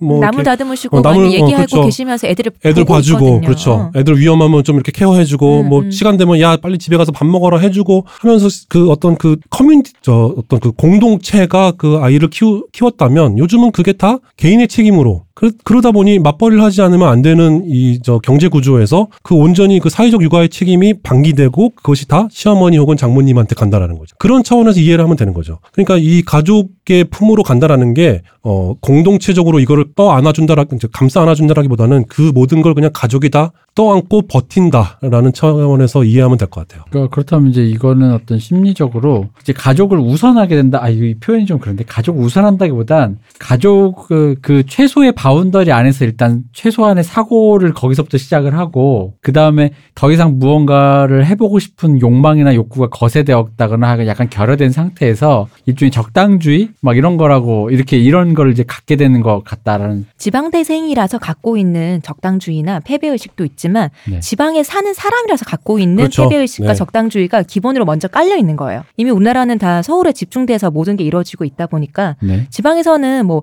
문화적인 거가 됐든지 아니면 뭐 우리 직장이라든지 여러 가지 뭔가 이루거나 뭐 할 수 있는 게 굉장히 너무 적단 말이에요. 음. 그러니까 그것에 대해서 우리 그러면 지방이란 사람들끼리 갖고 있는 이미 공고화된 의식이 있는 거죠. 우리끼리라는 거. 근데 그게 넓어지면 지방인데 더 좁아지면 그게 가족인 거죠. 음. 나가면은 그렇죠. 가- 네. 경쟁인데. 그러니까 그 거기서 이제 제가 말씀드리고 싶었던 건 이거죠. 그러니까 가족주의 적당주의가 있는데 이게 왠지 그러니까 그 단위 단위의 외부 세계 크기가 좀 크기 크고 작고의 차이만 있을 뿐 요즘 세대 혹은 요즘 우리나라의 분위기 아니겠냐 이거죠. 음. 예를 들어 서울대를 다니는 핵인사 20대 학생에게도 결국 이 가족주의와 적당주의라는 거는 그러니까 지금 이 지방대생이 갖고 있는 사이즈보다는 클지언정 비슷한 양상처럼 느껴지거든요. 그렇죠. 네. 맞아요. 예. 20대 청년들한테 공통적으로 나타나는 현상이죠. 네. 이게 사실은 저, 저 들으면서 이게 사실은 이분께서는 이제 그 특정 학교의 특정 지역 을 중심으로 네. 연구를 해서 이런 좋은 결론 그 얘기를 써내셨는데 그 사실은 여기서 묘사된 게 되게 부정적 우리가 계속 뭐 적당주의니 패배주의니 이런 말로 이제 되게 안 좋게 얘기를 했는데 사실은 따지고 보면 상위의 어떤 상위 어떤 경쟁에서 상위 그룹에 가는 사람은 어느 시대에나 많이 쳐줘야 한 10%에서 진짜 많이 그렇죠. 쳐주면 한 네. 20%죠. 그 밑으로 있는 아이고 내가 뭐 내 주제 뭐라고 음. 하면서 그냥 지역 사회를 지키거나 자기 가족을 우선으로 생각하면서 평범하게 살고자 하는 거는 사실은 이거 떠올리는 이거는 전형적인 소시민에 대한 묘사거든요. 네네. 음. 이건 전형적인 소시민에 대한 묘사고 그런 소시민 가족에서 탄생한 아이는 예를 들어서 아버지 저 뭐가 되겠어요. 저 스필버거가 되겠어요라고 하면 이놈아 모란돌이 이거 이거 노무현 대통령 연설처럼 그 그런 그러니까- 게 이제 원빈 아버지가 예. 원빈이 자기 배우 되고 싶다고 맞아요. 했을 때 그야 이처럼 생긴 야, 애는 저기 어디 강 릉인가 뭐 어디 네네. 네. 시내 나가면 너처럼 생긴 애 셌는데 깔렸다고. 깔리고 깔렸다고 네. 원빈 아버지? 네. 그래서 그 뒤에 가- 이, 그, 이 저자께서 하신 그 가치 평가를 빼놓고 보면은 이 존재 양상 자체는 사실 소시민에 대한 묘사에 그렇죠. 가깝다고 네, 생각해요. 맞아요. 소시민들이 갖고 있는 적당주의라는 게 있고 괜히 긁어부스럼 만들지 말고 음. 풍파 그죠. 일으키지 않고 음. 그러면 이런 가치 이런 형태로 존재하는 사람들은 어느 시대나 분명 히 있었을 텐데 이게 지금 시대에서 왜 문제가 되느냐라는 지점이 되게 저는 좀 중요한 것 같아요. 근데 제가 이제 쭉 들으면서 책은 사실 안 보고 이제 설명을 듣고 있는데 듣고 있게 느끼는 게 뭐냐면 이분들이 그 이런 방어적인 태도를 갖게 되는 이유가 사실은 그렇게 방어적인 태도를 갖게 만드는 강제하는 환경인 건데 쉽게 얘기하면 나가서 갈 데가 없다. 음. 그러니까 가족에 머문다라는 것도 가족에서 안온한 가족 안에서 보호받고 뭐 울타리가 되어주고가 아니라 사실은 말씀하신 떠안는다. 취업 안 되고 결혼 못하면 갈 데가 어떻게 자취하거나 혼자서 반지 하방에 자취하거나 아니면 안, 머쓱하지만 부모님 집에 얹혀 있거나 하잖아요. 그거 외에 선택지가 없단 말이에요.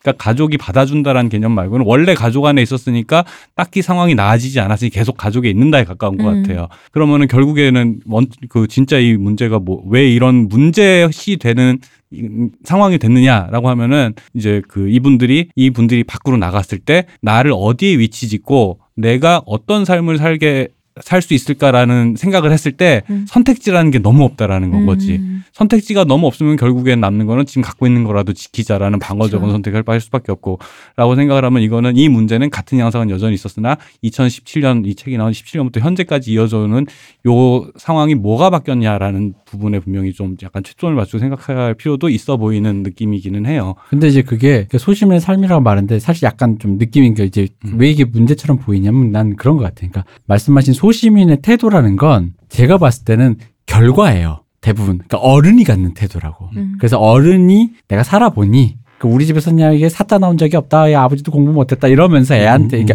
어른이 말하는 태도였는데 중요한 건 이게 20대라는 거지. 20대가 난 아빠랑 아빠 같이 안 살 거야 하면서 그렇지 뛰쳐나가는 20대인데 어, 어. 그게 아니라 아, 애가 굉장히 온순한 척, 굉장히 양순한 척 집안에 머물러 있는 그 형태. 그러니까 이 생활 소시민의 태도를 어른이 가지고 애들한테 그러니까 그 다음 세대에 강요하는 어른이 아니라 이 다음 세대가 이미 그 소시민의 태도를 겪고 살아보지도 않은 애들이 음. 그걸 네. 갖고 있다는 거죠. 음, 왜? 학습하고 있다는 어, 거죠. 음. 이미 학습된 지난 자기 세계의 그 입시에서의 실패를 통해서 나머지 자기의 남, 남은 삶마저도 음. 규정을 해버린다는 거지. 그러니까 이게 그래서 좋은 지적을 해주셨는데 이런 저는 이걸 패배주의적이거나 뭐 적당주의라고 하고 싶지 않고 방 어적 태도라고 말하고 싶은데 어, 잠깐 그럼 거기서 이것만 얘기할게요. 예. 여기서 우리가 지금 패배주의나 이거 이제 가치 판단 좀 들어간 말인데 제가 아까 김홍준 교수 님 말에도 약간 반감이 있었던 것처럼 음. 이그 책에 교수님의 저 최 교수님이 책에서 언급한 어떤 학적 언어로 우리가 저걸 언급한 거고 이제 적당주의라는 말을 우리가 쓰기엔 조금 이제 좀 우리가 개별적으로 그걸 쓰기에는 이제 좀 구분을 좀 해줘야 돼요. 네네네. 네. 그래서 그 이런 방어적인 태도, 방어적인 태도를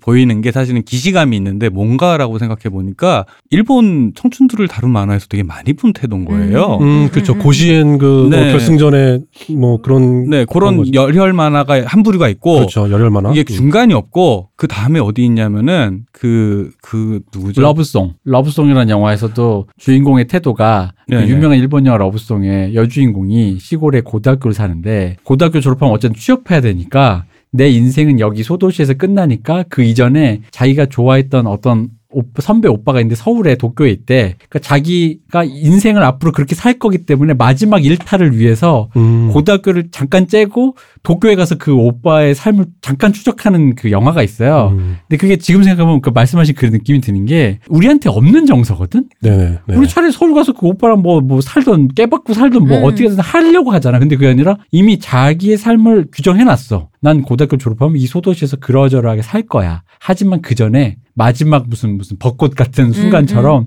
좋아했던 동경했던 사람의 그거를 추적해 그 사람을 따라가겠어 하면서 왜 오자키 유타카 노래 듣고 현타 와서 네네. 돌아오잖아요. 음. 지금 말씀하신 게 그런 느낌이 있는 거니까 말씀하신 그것도 그 그렇고 그 좀 그런 그나마 러브송 같은 영화는 로망이라도 있죠. 이제 로망인 거죠. 근데 예를 들어서 그 이나중 탁구부 그렸던 그분이 나중에 그린 그 두더지라던가 네. 이런 작품들을 보면은 모든 것을 내려놓은 상태의 인간이 있는데 사실은 지금 묘사된 그 느, 느슨한 개입조차도 하지 않는 단계예요. 걸로 가면 음. 히키코모리 그 다음 음, 단계 음, 사실 음. 그렇죠. 히키코모리잖아요. 히키코모리죠. 네. 느슨한 개입조차 포기하면 그 다음에 남는 건 히키코모리밖에 없어요. 그죠. 그럼 사회성을 포기하지 않은 상태에서 사회성을 어느 정도 포기하지 않게 만드는 이유는 뭐냐라고 하면 여기가 예를 들어서 그 일본과 어떤 차이가 있나라고 생각을 해보면 방금 얘기한 것처럼 그 러브송 같은 경우에 지방 소도시나 이런저런 삶을 살게 될 거야라는 거는 어쨌든 이게 내 마음엔 들지는 않지만 답은 여기 있긴 하다라는 거라면 음. 여기서는 진짜로 모든 걸 놔버리는 순간에는 답조차 없다. 그렇기 때문에 느슨한 개입조차 포기해버릴 수는 없다. 왜냐하면 정말 그 다음부터는 존재 자체가 그냥 사라져버리는 거 외에는 삭제되는 거 외에는 방법이 없거든요. 그게 그 약간 그 비슷한 듯 다른 결이 여기서 발생하는 게 아닌가라는 생각이 좀 들긴 근데 하더라고요. 비슷한 거 비슷한 듯 다른 결인지 음. 혹은 우리가 일본의 뒤를 쫓아가는 그렇죠. 그건 전 단계인. 건지 예, 예. 그걸 정말 모르겠기 때문에 무서운 거죠. 그렇죠. 그래서 이 다음 단계 사실 제가 볼 때 히코모리거든요. 나 저는 사실 읽으면서 그걸 생각했던 게 바로 그 지점이 이 교수님이 학과가 사회학과라서 아닌가라는 생각도 전 들었어요. 사실은 네. 뭐 교수님이 인터뷰로 설정했다는 어, 학생들이 대부분 보통 학부로 시작해서 나중에 과를 설정을 하는 걸로 간단 말이에요. 통합학 과로 학부로 네. 갔다가 근데 이 사회학과를 설정한 학생들이 자기가 가고 싶은 과를 거의 사회학과가 아니었어요. 보통은. 자기 일지망이 아니고 네네. 그리고 주변에서도 다들 사회학과 가는 거 말려. 너 그럼 가서 뭐 원래 취업도 안 되는데가 음. 되니까. 근데 어쩌다 보니까 이 학생들이 친한 선배들이 뭐 하- 사회학과라서 그냥 우- 어쩌다 보니 아니면 이지망 음. 일지망 안 돼서 그냥 이지망이 배정이 그렇게 받게 돼서. 그렇죠. 네. 근데 그러다 보니까 근데 이 사회학과라는 또 특성이 있지 않나. 음. 어, 근데 재학생 얘기를 하고 졸업생을 추적을 했을 때 지금 뭐 하고 사나라고 추적을 했을 때 보통 이 학교를 다닐 때 이 느슨한 태도로 똑같은 경우가 많다는 거죠. 음, 그렇죠. 네. 직장을 해도 공무원을 하기 위해서 열심히 하지 않는다던가 하기는 해야 되는데 열심히 하지 과몰입하지 않는다던가 혹은 직장을 해도 어떤 사회적 기업이라서 왜 시민단체 이런 데다 보니까 그런데 그러니까 느슨하게 해도 느슨한 되는 형태의 일, 직장. 네, 네. 그러니까 예. 임금은 적지만 늦은 형태의 해도 되는 직장이라든지 이게 이런 류의 그 사례가 많아요. 네, 네. 시민단체나 뭐 사회복지 네. 뭐 네. 단체 이런데. 그러다 보니까 이건 또 이 과의 특성 때문이지 않나라는 생각 전 솔직히 좀 음, 들어요. 음, 음, 음. 음. 그러니까 공통적으로 느껴지는 거는 뭐가 잘 안 됐을 때 나에게 상처를 최대한 주지 않는 것. 그렇죠. 네. 이라는 그런 자기 보호의 음, 욕망인데 음. 그 아까 말씀드린 그 자기 보호 욕망이 그 태도가 강화 더더욱 강 화되면 그 다음에 히키코모리인데 히키코모리 음. 전 단계에서 제가 볼 때는 이제 이제 이 대표님 말대로 결국엔 그렇게 될지도 모르겠지만 제가 볼 때는 그렇게 되지 않그 히키코모리까지 안 가게 만드는 환경이 강제하는 면도 분명히 이- 있긴 음, 한것 음, 음. 같아요. 음. 어느 정도는 발을 걸쳐야 된다 네가라는 것 아직까지 성찰적 겸연적은 있는 거죠. 네, 예, 그렇죠. 그 성찰마저 없어지는 순간에는 뭐, 뭐, 음. 못하러 예, 그래 될 테니까. 거죠. 근데 이제 방금 시호님이 말씀하신 그 전공 특성도 있는 것이 아니냐라는 얘기를 듣고 제가 방금 들었던 생각은 그런 거죠. 그 성찰적 겸연적음이 뭔가 겸연기 어려운 전공인 경우들이 있잖아요. 그쵸. 예를 들면 체육학과. 반드시 해야 된다는. 체육학과에서 어쨌든 학과 생활 할 거면 겸연 찍을 수가 없, 없겠잖아요. 우리가 그냥 생각해봐도. 그러니까 예를 들면 제가 일하고 있는 연극영화과, 뭐 저희 학 제가 일하고 있는 학교에서도 가장 그래도 활기찬 어떤 학과는 실제로 입학 경쟁률도 높고 음. 학과가 잘 돌아가고 활기차게 돌아가는 학과는 연극영화과랑 생활체육학과랑 경찰행정학과 이런 과들이에요. 목표가 확실한. 네, 그렇죠. 목표가 확실하다기보다는 뭔가 이렇게 액티브하게 할 음. 수밖에 없는 음, 전공 음, 자체가. 네네네. 그러니까 겸연쩍을 수가 없는 거지. 그 음. 겸연쩍게 지낼 수 있는 가능성 자체가 봉쇄돼 버린. 네. 뭐 그렇다 보니까 어쨌든 다른 과에 비하면 훨씬 더 이렇게 뭐 이렇게 잘 활기차고. 어, 활기차게 진행이 된다는 네. 거죠. 저기요, 교수님 이론 전공들은 겸연 적어요. 그 지금 현장 나가실 분들 연기 전공 뭐 하면 이 지금 이렇게 고, 그런 친구들만 보셔서 그런데 그 차이 이게 개구리가 올챙이적 시적해요. 제가 아, 제가 그 박사 과정을 다닐 때 네. 네. 제가 학사나 석사를 할 때까지는 네. 제작 전공이었단 말이죠. 그죠. 아. 그러니까 이러신다니까. 네, 박사 전공을 다닐 때는 이론 전공이었어요. 영화 이론. 네. 네. 겸연 적죠? 그, 생, 그 말씀을 듣고 보니까 매우 겸연쩍어지네요. 그럼요. 그 수업의 분위기와 음. 어, 같이 담배를 펴도? 어, 그 담배를 펴도 그 담배를 피는 공간의 그 분위기 그 어떤 공기와 어. 그럼요. 이런 것들을 생각해 보니까 겸연쩍어지는군요. 음, 눈앞에 손에 바로 쥐고 그걸 통해서 바로 할 수 있는 어떤 그 에- 그 활동을 할 수 있는 구성 음. 요건이 존재하는 그렇죠. 전공이나 과목인 모르겠는데 그러니까 제가 드린 말씀이 그거죠, 바로. 네. 이, 이빨 까는 게 다인 거. 그러니까 그- 그러니까 네. 네, 우리가 겸연쩍네요. 어, 우리 우리가 서로 같이 함께 왜 동고동락하던 시절, 포견을 하던 시절에 생각해 보세요. 그러니까 이제 어 아 근데 우리는 가족이 아니라 우리끼리 있어서 드- 아, 겸연쩍지. 않았군요. 근데- 맞아, 맞아. 네. 생각해 보면 우리가 그렇게 한참 저 박 박사님이랑 이 대표님이랑 뭐 이렇게 제가 한참 어울렸을 때를 생각해 보면 정말 가족인 거지. 아, 그렇죠. 음. 그게 유사 정말 가족이죠. 정말 유사 가족이에요. 예. 네, 유사 정말. 가족 밖으로 나가지 않은 그러니까 거잖아요. 이게 맞아요. 그 형제나 다름 없었지. 사실은 좋은 저- 의미든 나쁜 의미든. 저는 그 아, 형제라고 하니까 갑자기 소름이 돋는데 미안합니다. 네. 아니 왜냐하면은 저기에서 묘사한 형태라는 게 네. 결국 늦고 빠르고의 차이지 음. 기본적으로 사, 사회가 됐든 학업을 이제 일찍 경쟁에서 낙오됐다라고 스스로 느끼는 그 타이밍이 조금 일찍 온 학생들인 음. 것 같고 네.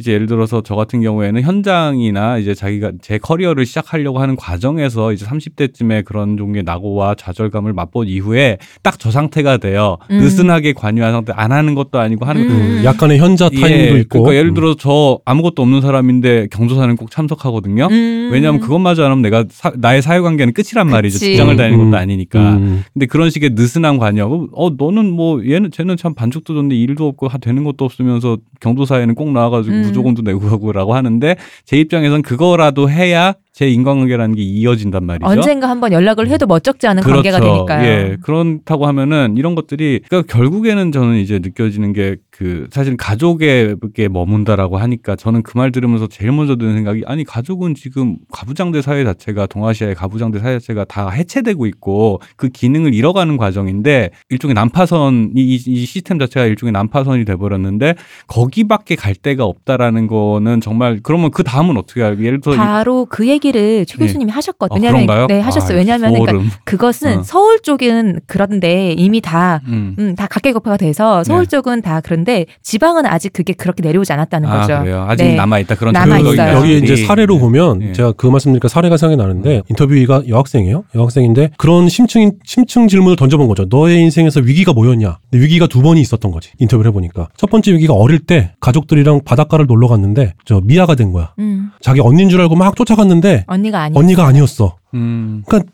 그 난, 이제 난데없이 가족을 잃어버린 거죠. 그래서 너무 멀리 와서 이제 찾아갈 수도 없고 막 울고 있는데 어느 다른 가족의 거길 놀러 온 다른 가족의 아버지가 자기를 발견해서 어, 떻게 어떻게 수소문을 해서 자기 아버지한테 연락을 했다라는 거죠. 그래서 자기 아버지가 와서 자기를 위기 구해줬다. 상황을 이렇게 해, 그 격파하게 해준 게 아버지. 아버지들이었던 거지. 음. 아버지들이었던 거야. 근데 두 번째 위기는 자기가 중학교 때, 중학생 때 뭔가 어떻게 어떤 이유 때문에 이제 좀 이렇게, 이렇게 날라리 같은 노는 애들이랑 어울리게 됐는데 그 애들이 어디를 가자 그래서 보니까 패싸움을 하러 가는 거야. 음. 어, 다른 여학생들 여학생들이 네. 음. 그 자기 친구들은 그렇게 얘기하지 않았지만 지금 생각하면 그게 영락없는 패싸움이었다라는 거지. 음. 근데 자기가 나가면서 집에서 나가면서 언니한테 나 이래서 이렇게 해서 나가라고 얘기했는데 언니가 그걸 듣고 아빠한테 얘기를 한 거야. 큰일 났다 하면서. 근데 아빠가 와서 자기가 택시 타려고 하는 직전에 자기를 너 네, 이놈. 어, 너 음. 거기 거기 가면 다리 뭉댕이 부러질 줄 알면서 데리고 왔다는 집에 데리고 왔다는 거지. 음. 근데 거기에 그래서 자기는 합류가 되지 않았는데 휩쓸리지 않았는데 나중에 그것 때문에 막 경찰서도 난리가 나고 난리가 났었다는 거예요. 일이 꽤 커져서. 네네네. 네. 그러니까 이제 자기를 구원해준 어떤 위기로부터 그, 그 학생이 꼽, 꼽은 두 번의 위기가 그거예요. 음. 어, 근데 그때마다 아버지가 와서 나를 구해줬다라는 거지. 음. 그 대구 경북에서의 어떤 가부장이라는 것에 번째 어떤 사례로서 아버지가 여학생들한테 어떤 소구하는 어떤 것이 무엇이냐. 음, 울, 그러니까 울, 전통적인 의미에서 울타리 말 그대로 울타리로 그렇죠. 기능을 하고 좋은 있다. 어, 좋은 쪽으로는 예. 그렇게, 이렇게 음. 기능을 하고 있는 거고 그게 결국에 나쁜 쪽으로는 여전히 가부장적인 제도와 아래에서 억압이 커지 크고 어, 있다라는 거죠. 어, 있다. 그 위치하고 있다라는 네. 거죠. 그래서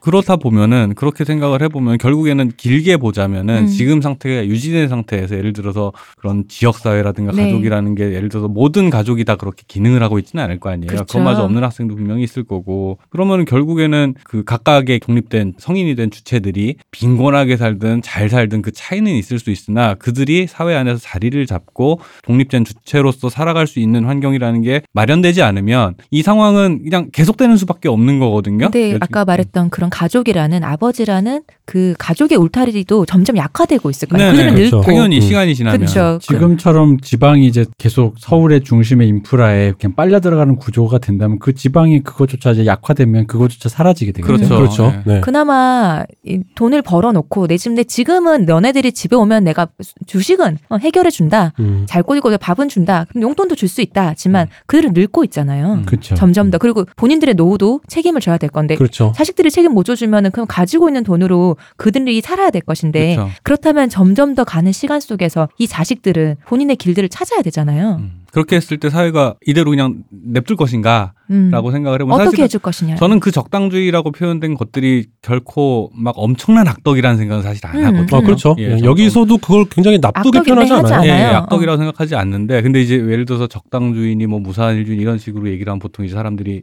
가치 평가가 이미 들어간 단어로 생각을 하니까 음. 그렇죠. 예 그렇긴 한데 그런 사람들이 적당히 살려는 사람들이 적당히 살 수 있게 만들어 주려야 되는데 그러지 못하고 있다라는 게 사실은 이게 예전엔 그랬고 지금도 예전에도 그랬고 지금도 그랬으나 똑같은 말을 위기로 느끼게 하는 것 같아요 그 차이가 혹은 누군가는 적당히 살기 싫을 거예요. 근데 적당히 살 수밖에 없도록 만드는 거죠. 음. 음. 그 지방의 구조가. 그러니까 이게 열심히 하고 싶으면 열심히 사는 방식들의 보상이 체계되면 되는 거고 음. 적당히 산다는 게 이게 말이 재밌는 게 뭐냐면 적당히라는 게 아무것도 안 하는 건 아니거든. 음, 그렇죠. 음. 네. 적당히라는 건 할 뭔가 적당히 그냥 한다는 거예요. 적당한 에너지를 쏟고 어. 있는 거죠 지금. 그러면 예를 들어 그러니까 뭐 시, 시급으로 치면 나는 그냥 야근 안 할래, 수당 안 받을래. 음. 근데 그냥 음. 정시 퇴근할래. 그럼 정시 퇴근만으로도 삶을 꾸릴 수 있을 정도의 환경이 그치. 되어야 음. 된다는 거지. 그렇죠. 승진도 네. 난 별로 욕심 없고. 네. 어. 음, 음. 그러니까 적당이라는 말에서 올 수 있는 그 사람의 태도에 걸맞는 거. 그리고 거기서 또 튀고 싶은 애들. 난 음. 싫어. 난 여기 지방을 떠나서 나 아이돌 될래. 나 뭐 될래. 뭐갈 음, 거야. 나 음. 유학 갈 거야. 뭐,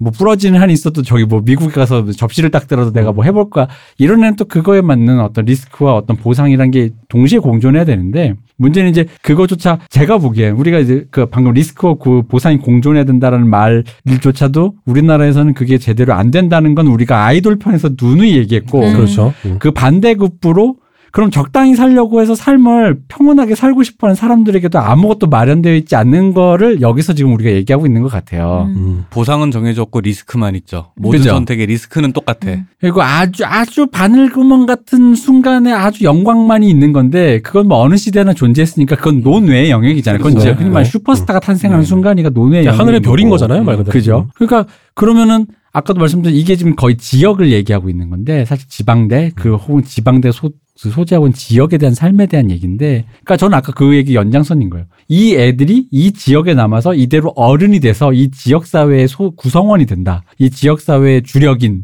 주력 뭐랄까 그 뭐 주체 주체적인 생활 뭐랄까 노동 인구 생활 인구가 된다라고 쳤을 때 이 지역의 삶의 모습이 과연 그럼 이 사람의 삶을 떠받쳐 줄 정도 인프라가 그때까지 남아 있을 수 있을 것인가? 아니죠. 그게 굉장히 비관적인 거죠. 그죠? 지금 현상으로는 굉장히 비관적이죠. 어, 그 인구 절벽의 문제, 그리고 아까 얘기 나왔던 노년 빈곤의 문제는 지방으로 갈수록 훨씬 더 심각해져요. 네. 음. 그러니까요. 네, 그 지역에 가면 아무런 인프라가 없어요. 그게 뭐, 다, 뭐 인프라라고 해서 대단한 걸 바라는 게 아니라 예를 들면 제가 지금 있는 지역도 저녁 8시, 7시 반, 8시가 되면 거리에 사람들이 없어요. 음. 그러니까 당연히 저녁 때를 좀 놓치면 식당을 들어갈 수가 없어요. 근데 그분들이 예를 들면 굉장히 모범적인 케이스로 우리도 이제 드디어 저녁에 서구사- 있는 삶을 살기 서구사 위해서. 어, 저 북유럽처럼 어. 저 저녁 저 레스토랑 하는 사장님도 자기 저녁은 집에 가서 먹는다고 그랬어. 저 5시 반이면 문을 닫고 들어가는 그런 사회가 된 것이냐. 그게 아니란 말이죠. 왜냐하면 사람이 없기 때문에 장사가 안 되니까 접는 거예요. 음, 늦게까지 그지? 열어봐야. 그러니까 어. 예, 전기료 전기세만 나가고, 나가고. 어, 그러니까 그게 뭐 그렇다고 알바를 저기 하자니 인건비도 비싸고 음. 안 된다는 거죠. 활력이 일단 없고 인프라가 전혀 없어요. 그리고 뭐 어떤 그런 단순한 뭐 어떤 식당의 문제를 떠나서 지역 내에서 뭔가를 해보려고 해도 인재가 없어요. 왜냐하면 인재는 다 서울에서 빨아들이고 아주 진짜 블랙홀처럼 빨아들이고 있잖아요. 네. 음. 그러니까 지방에서 좀 공부 좀 하고 혹은 뭐 어떤 분야에서 뭔가 어떤 그 재능을 있다. 보여, 재능을 보이고 뭔가 야망을 갖고 있던 네. 청년들은 다 서울로 갔다는 거예요. 성공하든 못하든 음. 근데 안갈 수가 없어요. 안 갈 수가 없죠. 네. 취직할 데가 없으니까요. 그나마 취직할 때 한 군데 취직을 했다고 쳐요. 근데 여기가 좀 별로야. 그럼 옮겨야겠어. 갈 데가 없는 거예요. 근데 서울은 너무 많아. 음. 그럼 어떻게 서울 가야지. 그래서 어 이게 지역 인프라라는 게 어떻게 구축이 돼야 될 것인가라는 측면에서 보면 사실 답은 나와 있거든요. 답은 사람을 끌어모아야 돼요. 음. 지역으로. 어, 뭐 논란의 여지는 있지만 예를 들면 최근에 문제가 됐던 손혜원 의원이 목포에다가 시도했던 게 이제 그런 거잖아요. 근데 그 여- 여러 가지 절차의 문제라던가 뭐 이런 것 때문에 이제 시비거리가 됐죠. 근데 예를 들면 지방에서 흔히 하는 어떤 재생의 사업은 하드웨어 구축에 있어요. 음. 재건축 음. 혹은 뭐 리모델링. 예를 들면 어떤 지- 저 무슨 어떤 거리를 조성 무슨 거리 어. 무슨 무슨 무슨 거리, 뭐 거리. 영화의 거리, 무슨 뭐 아. 문- 무슨 문화의 거리 음. 조성하면서 뭔가 보도블럭 새로 깔고 뭐 벤치도 새로 놓고 하면 사람이 올 거라고 착각을 하고 그렇게 하지만 시설은 좋아졌는데 여전히 노인들밖에 없는 거지. 젊은 사람들은 전에 오지 않죠. 주말에 관광객이 오겠죠. 관광객도 사실은 그걸 보러 거기까지 가지 않는 거죠. 음. 타지에서 온 관광객들이 유입되는 효과도 또 굉장히 미미한 거지. 네. 얼마 전에 하이닉스가 그 지방에 공장을 지을 까 이래 지른다 뭐 이런 얘기 때문에 지방 지역 지역 자체들에서 엄청 이제 유치하려고 난리가 났었죠. 네. 근데 결국엔 하이닉스 측에서 수원에였나로 이제 했던 게 결국에는 박사급 인재들을 가- 데려오기가 힘들다. 음. 지방으로 가면 그러면서 결국에는 수원으로 했었는데 그때 이제 SK에서 한 얘기는 니들이 정 정부에서 정 지방으로 보낼 것 같으면 나 우리는 그냥 차라리 중국으로 가는 게 낫다. 음. 라고 음. 얘기를 하면서 이제 버틴 게 있어죠. 이제 거기에 대한 이제 찬반 양론은 많은데 그 뭐 하이닉스가 잘못했니 뭐 정부에서 말이 말이 안 되는 조건에 여러 가지 얘기했는데 결국엔 핵심은 가려는 사람도 없고 가려는 사람이 없으니까 그 사람들을 데려오고 오려면 또 다시 수도권에 집중이 될 수밖에 네. 없고 수도권에 있으니까 다시 또 가려는 사람이 없는 악순환 음, 음. 악순환인지 선순환인지 모르겠어요. 그러니까 지방 공동화되는 거에 대한 그 답은 이제 그 여러 사람들이 막 대안은 내놓고 있지만 어떤 게 더 답이다라는 건 사실은 아직은 논의 중인 거지만 네. 확실한 거는 그 지역에 아직 살고 있고 앞으로 살아가야 될 사람들도 분명히 있는 거고 그럼 그 사람들이 앞으로 어떤 종류의 삶을 살아가게 될 것인가에 대한 문제는 분명 우리가 미처 고민하지 못- 못한 음. 블랭크였던 건 맞는 것 같아요. 그 부분을 이 책이 조명을 하게 된 것 같고.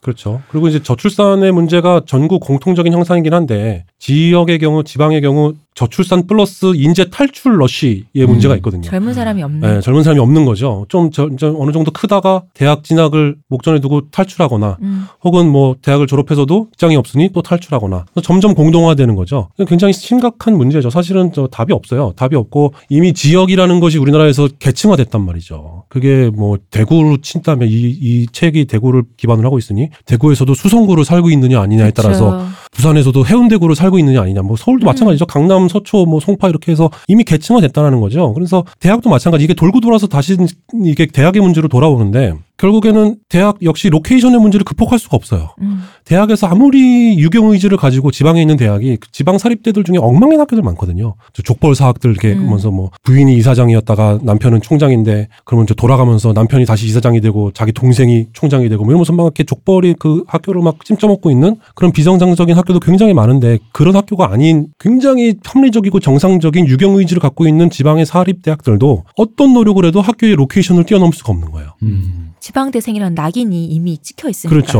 그러니까 오지 않는 거죠. 점점 네. 오지 않아요. 학생들이 점점 오지 않고 어 그냥 그 모든 노력이 제가 다니고 있는 학교의 어떤 현상을 보면 주변에 그 상당수의 학교들이 그 미군 공여지 네. 음. 저 경기도권에 미군 네. 공여지 무슨 뭐 캠프 콜번이니 뭐 음. 캠프 뭐니 페이지니 음. 뭐 이런 의정부 남양주 뭐 이런 쪽에 있는 저저 고양시 뭐 이런 쪽에 있는 미군 기지가 다 평택으로 빠지면서 굉장히 넓은 땅이 남은 음. 그곳으로 캠퍼스들을 막 짓고 올라갔어요. 음. 그러니까 예전 같으면 그냥 비슷한 로케이션을 가진 비슷한 급의 어떤 경쟁 대학들이 지금은 어 저희 대학과는 굉뭐 이렇게 어떤 데이터로 측정이 불가능할 정도로 어떤 입학 경쟁률이 이렇게 차이가 나버리고 서울이랑 가까워졌다는 이유로 그냥 어 그렇죠. 그냥 경기도 양주에 갔다는 이유로 경기도 음. 남양주에 갔다는 이유로 경기도 의정부로 갔다는 이유로 그냥 그냥 학교의 grade 자체가 완전히 벌어지는 음. 근데 그 그 갭은 어 지방 사학의 어떤 정상적인 육영 의지로는 그 어떤 것으로도 메울 수 없는 갭이 순식간에 나버리는 거죠. 음. 음. 그러니까 저 재정이 건전하고 그럼요. 네. 뭔가 학교를 제대로 꾸미고 네네. 뭔가 좋은 인재들과 좋은 교수진들을 꾸, 비축해 놓다 하더라도 하고 싶다 하더라도 어. 네, 그렇게 육영 의지 가지고 덤벼도 로케이션 문제에서 좌절하는 게 계속되니까 학교는 자꾸 힘이 빠지는 거지. 음. 지방에서 공무원에 목을 매는 이유는 네. 보통 사기업이나 아니면은 그런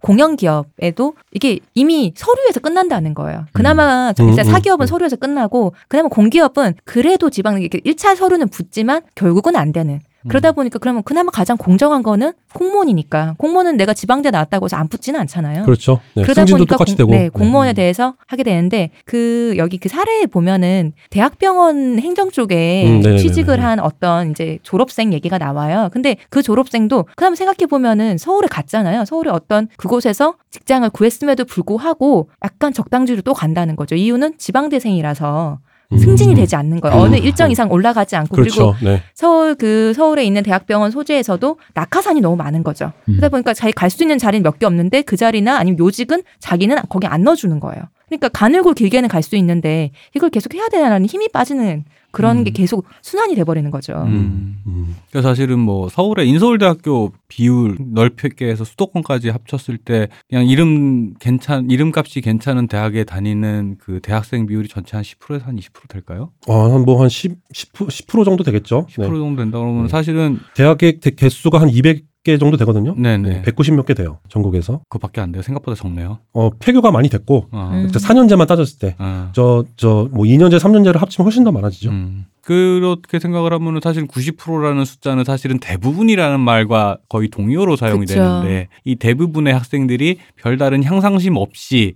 그 시절을 보내고 있다라는 건 분명히 사회적으로 생산성을 낮추는 되게 큰 문제. 아, 이렇게 그렇죠. 얘기가 되게 나라 걱정하는 사람 같은데, 그, 그 애국하는 사람들 네, 때문에. 되게 되게 애국자 같은데 애국 방송 아날람. 그렇습니다. 네. 애널람. 애널람. 음. 네. 그런 생각은 분명히 들긴 하네요. 이제 젊은 학생들이 그런 향상심이나 학습 의지, 그 향상심이 없다라고 하는 거는 그거는 사회 전반적인 생산성 향상에 분명히 큰 그렇죠. 악영향을 끼칠 수밖에 없는 문제가 그러다 보니까 있는데. 직장을 구할 때도 이런 일을 하는 사람도 있어야죠. 근데 그게 나라는 거에 대해서 아무런 거부감이 없어지는 거죠. 음. 음, 어. 음. 낮은 곳에서 일하는 사람도 있는 거죠. 네네네. 라는 것은. 근데 난 우리는 뭐 이 정도 응? 아니 서울에서 난다긴다는 애들도 안 되는데 다른 음, 음. 그런 데서 했을 때 안 되는데 경쟁에서 밀리는데 내가 어떻게 그런 데 가느냐. 근데 이런 이- 이렇게 낮은 임금에 여기 근처에 대구 근처에서나 이렇게 일하는 사람이 있는 게 나인 게 이상하지 않은 음. 그게 계속해서 내면화 시켜서 자연스럽게 받아들이는 그렇죠. 거죠. 네. 음. 그러니까요. 이게 결론으로서의 소시민의 태도가 아니라 살아보니 음, 아빠는 음. 살아보니? 그랬다라 음. 엄마는 네. 살아보니 그랬다가 아니라 음. 이미 소시민으로 살 거라는 걸 예측을 한 상태에서 음. 자기의 미래를 규정짓는 거는 음. 그거는 그러니까 그러니까 이게 단순히 그 뭐 패배주 이런 말로 표현하기에는 음. 조금 되게 불길한 말이거든요. 음. 그렇죠. 아, 네. 그 특히 전 사회의 가장 젊은 구성원들이 그러고 있다라는 건 음. 굉장히 불길한 얘기예요. 그러니까요. 네네네. 좀 전에 얘기했지만 90% 많이 잡았을 때 90%에 해당하는 사람들이 이런 종류의 감정을 느끼고 있다라고 하는 거는 되게 큰 문제다라는 이게 보통 우리가 사람들이 어른들이 누군가를 물을 때 너 꿈이 뭐니?라고 물었을 때 그 꿈은 이룩하기 거기까지 가기가 쉽지 않으니까 꿈이라고 말하는 거잖아요. 음. 근데 지방대 생들 과 지방대생 부모들이 꿈이 뭐냐라고 했을 때 평범이라고 말한단 말이에요. 평범한 네, 네, 가족을 네. 이루는 거. 음. 근데 평범이라는 거 되게 쉬운 거 아닌가요로 생각하지만 이미 그걸 꿈이라고 말하는 발화를 한다는 자체가 이룩하기 그걸 도달하기 어렵다는 것을 알고 있기 때문인 거거든요. 네네. 그 영화 뭐죠? 저 최민식 선배가 그 트럼펫 교사로 임시 교사로 꽃피는 봄이 오면. 어. 꽃피는 봄이 오면. 네. 그 영화 꽃피는 봄이 오면에 보면 그런 비슷한 정서들이 있거든요. 거기 퇴락한 탄광촌의 아버지가 네. 아들이 음악에 재능이 있는데 이 임시 교사로 임시 교사로 온 이 최민식 아저씨도 실패해서 떠밀려 내려온 그쵸. 거죠. 근데 뭐 정식의 어떤 음악 선생님도 아니고 그냥 그 밴드부, 학교 음. 밴드부, 그러니까 학교에서 그냥 노는 놈들이 그냥 가서 나팔이나 부는 음. 어디 거기에 배속받은 임시 교사인 최민식 선 아저씨가 거기서 어떤 음악의 재능을 갖고 있는 어떤 아이를 바- 자, 발견하게 되는데 그 아버지한테 그 탄광에 직접 찾아가요. 음. 찾아가서 저 아이가 이러 이러한데 꿈을 좀 이뤄줬으면 좋겠다. 근데 아저씨가 이렇게 쓱 그 아버지가 아버지가 아버지가 보고 어, 선생님을 보면서 씩 웃으면서 꿈 그거 좋지. 나도 꿈을 꿨었다고. 음. 근데 꿈꾼다고 다 이루어집니까? 음. 한마디를 한단 말이죠. 근데 거기 아무 말을 못해요. 그 선생님이 아무 말을 못하고 그냥 여기까지 왔으니까 자 소주나 한 잔 하고 가시오. 음. 그러면서 무슨 물을 따라주나 소주를 따라주나 뭐 그래요. 근데 그 정서가 그 지방의 그 퇴락한 탄광촌에 있는 아버지가 나는 여전히 그 막장에 그 엘, 엘리베이터를 저. 거길 들어가야 되고 얘는 그냥 그냥 이렇게 이렇게 그냥 고등학교 정도 나와서 나도 잘 모르겠어 이 아이의 아버지를 미래에 대해서. 하든지. 아니면 어디 공장에 취직을 네. 하든지 근데 자꾸 저 펌프질 하지 마라. 어. 어, 나 그렇게까지 바라지 않는다. 넣지 마라. 그렇죠. 근데 그런 정서가 아주 무신 느껴지거든요. 음. 그런 게 이제 이제 이 책 혹은 우리가 얘기하는 어떤 그 저변에 깔려 있는 거죠. 아주 심각한 정도로. 근데 저안 하려면서 이런 얘기를 할 정도면 정말 심각한 문제죠. 왜냐면 우리는 원래 네, 그렇죠. 이게, 네. 표상에 보이지 않으면 우리는 원래 무관심한 사람들이기 네. 때문에 그렇습니다. 어, 내 눈에 띄었다면, 아니, 그게 뭐예요? 내 지금 우리가 방송이 대단하다 이 얘기하려는 게 아니라, 저희처럼 무관심한 사람들이 우리 눈에 띄었다는 건 말이죠. 이 밑엔 이미, 왜 그, 자취방에 곰팡이 같은 거 있잖아. 음, 그렇죠. 그, 때 어. 곰팡이가 살짝 나서 책장을 드러냈더니 책장 뒤가 다안 돼. 그런 기분 같은, 음, 음. 이렇게 말하다 보니까 그런 기분이 느껴져서 그런 거예요. 그러니까 자취방에 왜 저 2리터짜리 생수통, 빈 생수통에 가득 찬 담배꽁초 있잖아요. 그러니까요. 더 이상 넣을 수 없는. 음. 어, 더 이상 그러니까 어떻게 하면 더 넣긴 넣는데 계속 들어가 희한하게 들어는 가는데 그- 이렇게 보면 더 이상 넣을 수 없는 그 담배재 같은 거죠. 그러니까요. 그런 현상이죠. 그 사실은 그 묘사에서 아까도 얘기했지만 묘사에서 익숙함이라는 게 분명히 있어요. 아까 음. 얘기한 제가 소시민이라는 단어 썼지만 익숙함도 있고 익숙한데 왜 위화감이 느껴지고 이게 안 좋, 그러니까 위기로 느껴지느냐라는 지점을 이제 다 같이 생각할 수 있는 기회였으면 좋겠 는데 아 근데 그 저 그냥 편하게 얘기하자면은 그 저기 뭐야 되게 이제 이런 게 눈에 안 띌 수밖에 없는 게 보통 대학생들이 놀고 먹는 요 풍경 자체는 우리 눈에 너무 사실 아까 우리 초, 서두에 얘기했지만 너무 익숙한 풍경이기도 해서 음. 젊을 땐 그런 거지 뭐라고 했는데 그 젊을 땐 그런 거지 뭐가 왜 지금과 과거가 다른가 지금은 똑같이. 그때처럼 낭만적이지 않은 거지. 그러니까요. 그 젊을 차이- 땐 그렇다는 게 낭만적이지 않은 시대인 거죠. 네. 그러니까 이, 이 저자께서 발견하신 게 사실은 그, 그 뉘앙스의 차이였던 것 같아요. 음. 네, 맞아요. 네. 그러니까 노는 건 어차피 대학생들 노는 거야, 뭐. 그리고 이제 이게 약간 요거랑도 비슷한 것 같아요. 왜 저는 몇 년 전에 읽은 책 중에 왜, 왜 동경대생 바보가 됐는가라는 그 책이 있어요. 근데 거기서 이제 아무래도 일본의 학, 학제가 한국이랑 거의 같으니까 네. 이제 거기서 이제 그 얘기 중에 하나가 이놈의 학교는 이놈의 나라는 그분이 이제 되게 과격한 표현을 쓰는 게 이놈의 나라는 외국에 비해서 대학이라는 게 교양을 배우는 게 아니라 사회 구성원을 키우는 식으로 왜냐하면 메이지 유신 이후에 음, 음, 급격하게 인원을 보충하기 음, 음. 위한 그런 기능을 하다 보니까 입학률은 어려운데 졸업률이 음, 음, 높다 이거예요. 음. 근데 그- 그 얘기 듣고 한국도 그렇잖아. 입학하기는 어려운데 졸업하기 쉽죠. 쉽죠. 음. 그러니까 아무나 졸업을 시켜주니까 대학에 들어오면 이미 상관없는 분위기로 만들어주는데 그러면서 음, 이 음. 학업 성취도가 점점 낮아진다 하면서 뭐 이제 음. 교육에 대해서 막 그런 얘기를 했는데 처음엔 저도 그 얘기를 읽고 이 책을 읽을 땐 아마 또 그런 얘기인가 했어요. 네네네. 그러니까 현재 대학교 학생들이 음. 공부를 안 하고.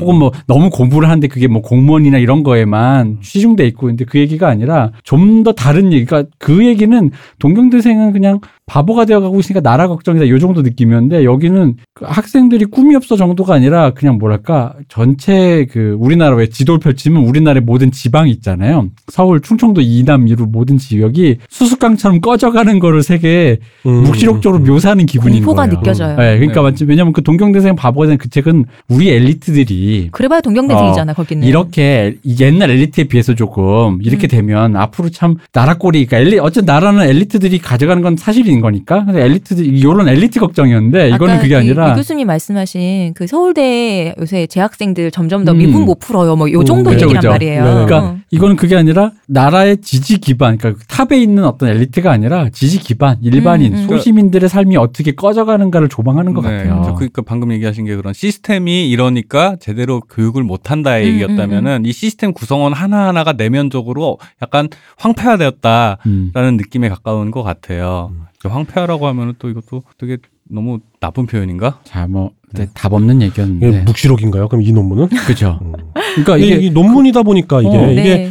정책 보고서 같은 게 아니거든요. 네, 예를 네. 들면 여의도 연구소 이런 데서 나오는 뭐 정책 제안이 아니에요. 그냥 음. 논문이다 보니까 현상을 다루죠. 그래서 이 논문 혹은 이 책에서도 뭐 그러면 우리가 앞으로 이 위기를 네, 어떻게 그렇죠. 할 난국을. 타개하기 위해서 어떻게 할 것이냐라는 것은 언급하지 않아요. 음. 원래는 살짝 저 있기는 한데 어, 뭐, 그, 뭐 그렇죠. 사실은 근데 그거를 읽고 있으면은 아 교수님은 교수님이다라는 생각이 드는 음. 살짝 있는 게 저는 어떤 내용인가요? 그러니까 어 뭐 취업에 이렇게만 지방내에서만 지방대생이 이렇게 지방대생이라는 이유로 낙인이 찍혀서 하면 안 되고 그리고 대학도 취업 사관학교가 돼서 이런 식으로 취업률만을 위한 대학이 되면 안 되고 뭐 음. 이런 류의 얘기가 음, 있으세요. 음, 좀더 그- 심화해서 더 있지만 음. 근데 그러다 보니까 근데 이거는 정말로 위에서부터 아래까지 싹 개혁을 해야 된다는 얘기인데 음. 어, 어렵기도 하고 그리고 아 좀 학자로서의 얘기가 아니신가라는 느낌도 들기도 네네네네. 했고요. 네. 어. 그게 이제 당연히 현실적으로- 하실 법한 네네네. 말씀이시지만 현실적인 거에서는 어떻게 해야 될지 교수님도 이게 정확하지 모르실 거 아닙니까? 네. 그래서 이루기 어려운 얘기들인 네. 거죠, 사실은. 네. 사회의 건강한 구성원으로서 그 사람들의 내면을 좀더 음. 충만하게 만들어서 좀더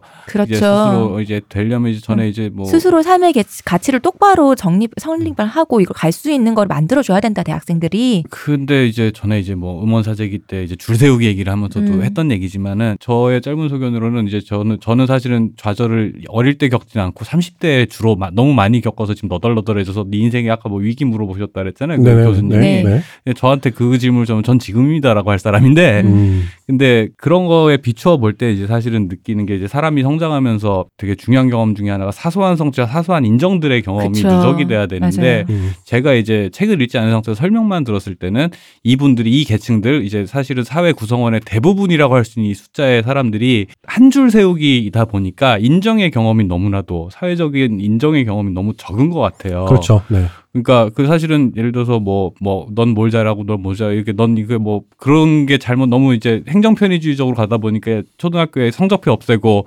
킹찬만 쓰는 시스템으로 음. 가긴 했지만 좀 더 구체적으로 이 사람 이 개개인들이 그게 학교가 됐든 가정이 됐든 혹은 지역 사회가 됐든 그 안에서 이게 사소한 인정의 경험들이 쌓여서 쌓였을 때 좀 더 그런 저기 뭐야 그런 향상심이라는 게 유지될 수가 있을 것 같은데 근데 모든 가치나 그 줄세우기의 기준이라는 게 너무 협소한 몇몇 가지 옵션 외에는 없다 보니까 음. 이제 이런 일들이 계속 생기는 것 같아요. 근데 이것도 사실은 다법 얘기인 건 똑같은 게 그런 여러 가지 줄이 세워지려면 경제적인 사회적인 그쵸. 기반이 같이 서야 되는 것도 마찬가지거든요. 이게 지금 당장 생존의 문제잖아요. 그러니까요. 예. 어, 저희가 원래 이 답 없는 얘기인데 음. 나의 야심은 아, 그래서 우리가 적폐 유 교수를 모셔놓고 안 하려면 이제 국민청원에 버금가는 대안을 제시해서 이걸 대본으로만 스크립트를 작성해서 나는 노- 문재인 대통령에게 드릴라 그랬지. 아 그랬구나. 그러나 나의 야심은 음. 좌절로 답이 없다로 다시 끝나가고 있습니다. 근데 이제 뭐 굳이 이제 답을 만약에 저보고 내라고 한다면 네. 저는 이제 개인적인 경험에서 그걸 도출할 수밖에 없는데 네. 아까 저 좀 전에 이제 박 박사님께서 말씀하신 대로 그 어떤 인정의 경험이 거의 없다는 거죠. 어, 인정을 받은 적이 없으니까 왜 우리 뭐 흔히 말하는 뭐, 뭐 칭찬은 뭐 고래도 춤추게 하고 뭐 어쨌든 뭐 그런 게 있어야 뭐 내가 뭘 좀 더 이렇게 진취적이고 성취지향적으로 갈 텐데 아 나는 성취지향적인 인생 자체를 안 살래 하고 그렇게 선언을 하는 거면 논외로 아예 치더라도 음. 어쨌든 일반적으로 이렇게 성취지향적으로 가도록 이렇게 뭐 취업을 하는 게 일반적인 어떤 길이라고 한다면 제가 이제 고등학교 선생님을 한 적이 있거든요.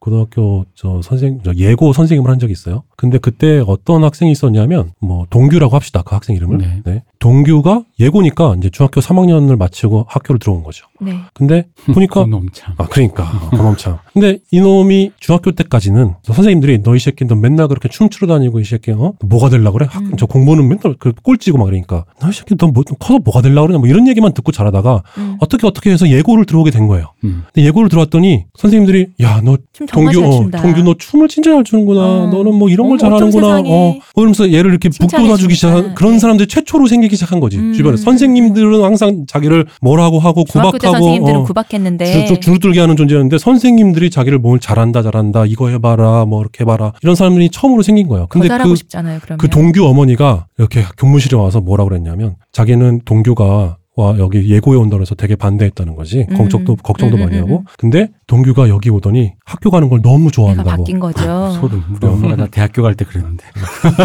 학교 그러니까 얼마나. 그 다크한 삶을 그동안 살, 음. 살았냐라는 거지 음, 음, 저 음. 여기 앉아 있는. 동규가 어. 음.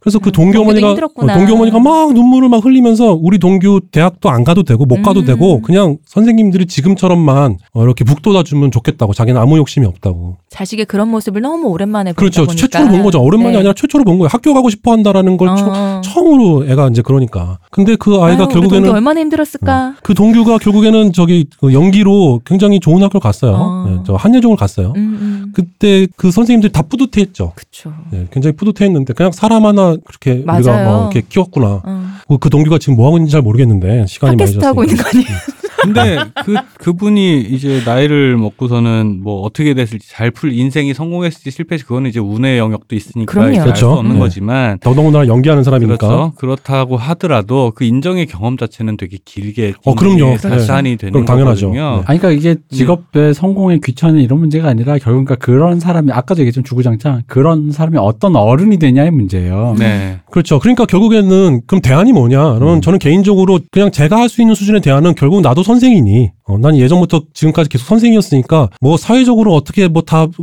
동시에 막 그 동시다발적으로 뭔가 뜯어고치고 그런 것까지는 난 모르겠고 일단 내 위치에서 학생들을 최대한 북돋아주고 용기를 주고 너희는 마이너리티야라고. 아니 그거는 그거대로 어, 그, 그, 그거는 그거고 야는 야고 야는 야라는 거지. 어? 옆에 맞네.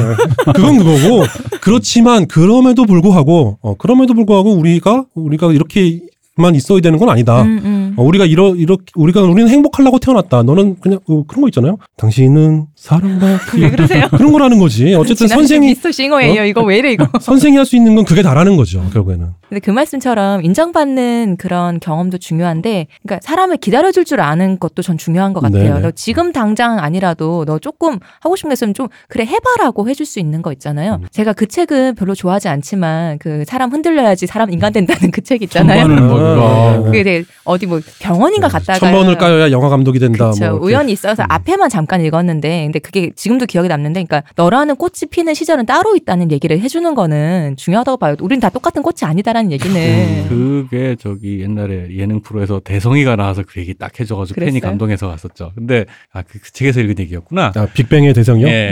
음, 그 책이 그게 요즘 있- 좀 저도 많은 먹고만. 읽어서 기억이 나는데 네. 중요한 것 같아요. 그러니까 우린 다 다르다는 거. 어. 빅뱅은 빅뱅 중. 음. 네, 빅뱅 중이죠. 빅뱅은 지금 박빙처럼 지금 깨지고 빅뱅 있죠. 중이죠. 네. 이게 뭐 약간 좀 태양은 터지지 않죠. 태양만 남죠. 여간, 네. 네. 어제는 답 없는 얘기를 오랫동안 했는데 음. 사실 이게 왜냐면 이그 제가 이제 자꾸 답 없다 이렇게 이제 정리를 하는 이유가 이런 방송을 들으면 대부분 사람들이 그 어떤 문제를 제기하니까 그래서 결론이 뭐냐는 그쵸, 거냐. 맞아. 그렇죠. 요런 거는 저희한테 그렇게 물으세요. 꼭 나타나요. 몰라요, 저희도. 그래서 그 우리가 이제 그런 걸 알리 없고 그걸 알면 거- 제가 정치를 하겠습니다. 그걸 알면 저 이미 저희가 왜 팟캐스트 왜 하고 어, 있겠어요? 나 이미 민정수석, 음, 나 이미 구국의 영웅 벌써 통일됐어. 음, 난 교육부 장관. 어, 그럼 그러니까 그런 거 아니라 저는 호의호식하고 살겠습니다, 그냥. 네네. 뭘 해, 자꾸. 지금 여기에 이런 문제가 있다라는 거고요. 이게 사실 이게 확장해서 좀 본 약간 그럼 어떻게 보면 뭐라 그러지 이렇게 침소봉대의 얘기일 수도 있어요. 근데 사실은 조금 저도 저도 학생들을 많이 가르쳐다 보다 보니까 예전에 느껴지는 바가 있어요. 왜냐면 그 친구가 왜 지금 아까 그 얘기를 했냐면 저는 그 어린 친구가 이제 어른이 됐어요. 제자들이 음. 사회 구성원이 됐어요. 음. 대학교를 졸업하거나 초등학교 때부터 본 네, 애들도 네. 있는데 환갑되고 그러죠. 네. 그러니까 애들이 그런 어른이 되었다. 왜냐면 저도 그 애들을 가르칠 때 처음 느꼈을 때 아주 옛날에 진짜 왜 대학 나와서 할 거 없어가지고 애들 가르칠 때 그때 처음으로 느꼈었거든요. 왜냐면 우리는 좀 다르잖아요. 음. 우리는 뭐 영화 감독 될 거야. 약간 이런 아까 말씀하신 초중고 때 어떤 선명한 뭐가 비전이 있었다고. 네네. 그러니까 이제 대학교도 그렇게 가겠다라는 마음을 먹었던 건데 그러다 보니까 대학을 이제 갓 졸업한 아직 철딱선이 없는 내가 어린이한테 말했을 때 아주 철딱선 없이 물어본 거지. 꿈이 뭐야? 아, 너 뭐 하고 싶어? 물어보는데 애들이 대, 대반이 없어. 난 그때 지- 진짜 충격받았거든요. 네네. 근데 그때 이제 그 친구들이 어찌어찌해서 이제 대학 구성원이 되고 이제 사회인이 됐어요. 그 이제 그러다 보니까 그게 느껴지는 거예요. 이 연장선에서 이렇게 어른이 되었을 때 음, 음. 이게 이제 그 1, 20, 상태로 어, 어른이 되었을 때. 1, 20년 이후에 이 문제가 이게 문제라고 있는지는 모르겠어요. 없, 사람은 꿈이 없어도 되는데 문제는 뭐냐면 꿈이 있건 없건 간에 이 상태로 어떤 상태를 가지고 나서 어떤 이, 아, 꿈이 없던 있던 인정받지 못하거나 그런 경험이 누적돼서 그냥 그러저러하게 어른이 되어버렸을 때 근데 그런 어른이 그렇게라도 살 수 있으면 다행인데 아무 인프라도 없는 곳에 그러한 내던져져서. 내던져 지는 거지. 그냥 아무것도 없이 아무런 자격증도 아무런 내팽겨침을 없어서. 당한 음. 거죠. 네. 인프라도 없는 지역에서 네네. 음, 그런 상태에서 그 지역들이 서서히 꺼져가는 거를 이렇게 눈으로 보면서 그 안에서 가족이라고 말했지만 가족이 영원한 게 아니니까 음, 음. 그걸 서로가 떠받들어 떠 내려가는 걸 이렇게 같이 서로 그냥 붙잡고 앉아 있는 그 모습이 느껴지니까 네네. 이제 이제 그게 좀 무서워서 이제 침소봉될 수 있습니다. 근데 왠지 그런 기분이 들었습니다. 그래서 약간 미래가 생각됐을 때 거기다 이제 아까 말한 저출산까지 생각하면은 음. 뭐 근데 이제 우리가 조금 냉소적으로 말하자면 제가 늘 저의 스타일대로만 냉소적으로 말하자면 뭐 그래서 대한민국이 없어지면 뭐 그럼 뭐 맞아요. 상관없어요. 대한민국 꼭 있어야만 당연은 없지. 근데 어쨌든 간에 그게 조용히 꺼지면 상관없는데 그럴 리가 어, 있나요? 내가 살아서 되게 무서운 걸 보게 될까봐 무섭다는 거예요. 음. 음. 어, 그게 그냥 조용히 어 그러다 보니까 오늘부터 왜 주민등록 말소되셨는데요? 왜, 왜 자취방에 너무 적안 오고 오래 살다 보면 그런 일 당하잖아요. 네네네. 네. 그런 것 좀 조용히 당하는 게 아니잖아요. 갑자기 여기서 구멍 세, 세상이 무너지는 것 같고 가족이 흩, 흩어지고 우리 IMF 때 경험해봤잖아. 음. 뭐 어디 사회가 무너진다는 건 그런 일이 아니거든. 조용히 사라지는 게 아니거든. 맞아요. 음. 그래서 왠지 그런 기분이 들어서 이 책을 한번 리뷰해봤습니다. 네네. 이 책의 이 깊이를 우리 적폐 교수님께서 네. 아주 그냥 깊이 있게. 음. 역시 교수님들은 네. 네, 이. 책은 그, 어, 뭐, 이제 꼭 대학 교수가 아니어도, 어, 지역에서 학생들을 가르치는 선생님이라던가, 혹은 내가 지역에서 지방에서 학교를 다니고 있는 중고등학생, 어, 중고등학생이 읽기 좀 약간 어렵고요. 대학생. 내 인생이 왜 이렇게 흘러가고 있는가에 대해서 뭔가 사유를 해보고 싶은 학생들, 혹은 이런 뭐 지역에서 어떤 정책을 입안하는 사람들, 공무원이라던가 뭐 정치인이라던가 이런 분들이 읽으면 되게 좋을 것 같아요. 대한민국 사람이라면 한 번은 읽어보는 게 좋지 않나. 네. 그리고 이제 뭐 침소봉대가 아니라 그냥 침대봉대입니다. 음. 음. 네, 침대 봉대예요. 네, 이 현상 자체를 굉장히 정확하게 짚고 있기 네. 때문에 제가 뭐 오늘은 이제 웹툰 얘기도 하게 될까봐 뭐 좀 생각해 온 게 있는데 뭐 그럴 시간은 없었고 어, 웹툰에 그 공무원 편이 있어요. 네. 음, 그 복화강에 보면 공무원 편이 있는데 이 공무원 선배가 졸업한 선배가 기안대학교 패션 디자인학과를 조- 졸업한 선배가 4년째 5년째 도서관에 계속 있는 거죠. 음. 자기만의 성을 쌓아놓고 막 이렇게 음. 다 책으로 저 학생 식당에서 밥 먹고 근데 4년째 5년째 계속해서 도전을 하고 있는데 결국에는 어 계속해서 실패해요. 이 도전에 계속 실패해요. 근데 나중 되면 그 편에 보면 어 한 3년차 4년차쯤 되면 그 학원에서 선생님들이 아 저분은 이미 모든 것을 완성하신 수험생 아닌가. 음. 그냥 쟤는 이제 너는 합격할 거야. 너는 이제 모든 문제의 패턴과 기출 어. 문제 모든 걸 다 파악하고 있으니 근데 떨어져. 어, 근데 너는 네 실력만 그냥 제대로 하면 걱정하지 않아도 돼라는 그 수준까지 가는데 계속 떨어지는 거예요. 음. 어, 시험도 왜 그 시험에 강한 사람들이 있잖아요. 아, 그럼요. 시험 진짜 운이에요. 그러니까요. 근데 계속 떨어지는 거야. 그래서 마지막에 이, 이 선배가 자기가 독서실 책상에다가 도서관 책상에다가 놓았던 조그만 미니 선인장을 학교 그 화단에다가 심어요. 음. 심으면서 되든 안 되든 나는 이제 떠난다. 그래서 그 선배가 붙었는지 떨어졌는지 전혀 알려주지 않고 끝나는 어, 그 거죠, 편, 그 화가. 에피소드가 네. 끝나죠. 근데 마지막 컷에 보면 그 선인장이 뿌리를 내리고 꽃을 피우죠. 음, 음, 음. 책상에 있을 때는 꽃이 전혀 없던 선인장이 그 바깥으로 뭐- 나갔더니. 바깥에 바, 바깥에 내놓고 뿌리를 박았더니 꽃을 피워요. 그러면서 어, 열린 결말처럼 이 선배는 네. 그럼 붙었을까 안- 못 붙었을까? 뭐꼭 공무원이 아니라도 본인의 꽃을 피웠을 수도 그렇죠. 있고요. 근데 거기 베스트 댓글에 네. 아니 이 양반이 만화를 그리랬더니 왜 내 인생을 그리고 있지? 라는 어, 그다 비슷한 댓글들이 아. 그렇게 있는 거죠. 그러니까 맞아 나도 그래. 나도 그래. 옛날에는 그런 전설, 고시낭인 전설이 네. 옛날에는 이제 사법고시에서 주로 그런 그렇죠. 얘기들이 어, 있어요. 네. 신림동에서 신선들. 학원가에서 점점 점점 멀어지는데 네, 음. 학원 선생들이 와가지고 뭐 물어볼 정도의 음, 음. 맞아요. 네, 도인 네, 수준이 네. 된 고시낭인들에 대한 전설이 이제는 이제 공무원인 거죠. 그런 것들이 그렇죠. 이제 공무원에서 그 대학교 대학교 도서관으로 배경이 음. 바뀌는 만화를 그리랬더니 내 인생을 그리고 있었던 기안84가 뭘 하고 있었나 했더니 남의 인생을 그리고 있었습니다. 그랬군요. 네. 어쨌든 뭐 재밌는 얘기였습니다. 오늘 사실 이렇게 써 오신 대본이 훨씬 더 많은데 얘기를 다 못 풀어서 아쉬워요. 말이 많아서 그래요. 말이 많아서. 네, 우리 저 유 교수가 말이 많아요. 아, 저- 뭐 자기들은 말 없는 것처럼. 아니 그게 아니라 유 교수 처음 보면 저 유 교수가 등치가 크고 되게 진중해 보이잖아요. 네. 그 이제 입이 그런 사람이 전 아주 이미 깃털처럼 가볍습니다. 모두 친구라는 점에서 저는 그런 거는 아, 그래서 기대도 저- 하지 저 않았습니다. 거기 저 보면 나오잖아요. 저 올드보이에 오대수는요 말이 너무 많아요. 맞아요. 오대수가 왜 오대수입니까? 오늘도 대충 수습했다. 그래서 오대수인데. 네. 그래서 할 말이 조금 더 더 있었던 것 같지만 네. 예, 일단은 어쨌든 답 없는 얘기에 답 없이 끝내서 죄송합니다. 심각하다. 생각해볼 만하잖아요. 그렇죠. 이- 생각해볼 만하죠. 음. 2019년에 20대 그 어느 20대 음. 어디에서도 화제가 되고 있지 않고 조명도 못 받는 어느 20대, 20대, 30대들. 네, 그 20대에 대한 얘기를 한번 해봤습니다. 네. 오늘 이렇게 먼 걸음 와서 이렇게 좋은 얘기 정말 감사합니다. 네, 고맙습니다. 역시 교수님이시네요. 네. 네. 감사합니다, 유택 교수님. 가방끈이 힘은 없지만 길어서 길기는 했다. 좋긴 좋군요. 아니 아니 네. 아니요. 내가 한수석 때도 느낀 건데 가방끈이라는 건 확실히 길수록 좋은 것 그럼요. 같아. 학위라는 것은 무시할 수 없는 어. 거예요. 음. 내 이거를 그럼요. 일찍 깨달았어야 되는데 제가 우리랑 놀면서도 딴맘을 부모가 저렇게 혼자 저렇게 탈출구를 잡아가지고 제가 저렇게 저렇게 그러니까 된 이제 거야. 그 서울로 간 지방대생인 거지. 아 그러니까. 음, 네. 그렇죠. 그래서 몰입주의에 편입해버린 음. 네, 지방대생. 경쟁에서 이기셨네요. 네. 근데 그건 아니고요. 저는 나름. 어, 지금 적당주의로 살지 못해서 굉장히 불행합니다. 아, 네, 제 저의 정체성의 근본은 어, 적당주의인데. 적당주의 느슨한 관여거든요. 얼마나 불쌍합니까? 친구들이 놀릴까봐 박사를 지금 논문 안 내고 있는. 그러니까요. 네. 혹시 냈는데 말씀 안 하신 걸 수도 있어요. 아, 아니요, 네, 안 바- 냈어요. 바 로 찾아보겠습니다. 아, 오늘 정말 감사했습니다. 네, 고맙습니다. 박 박사님도 오늘 네, 수고하셨습니다. 네, 이등 대표님 감사합니다. 감사합니다. 쉬우셨습니다.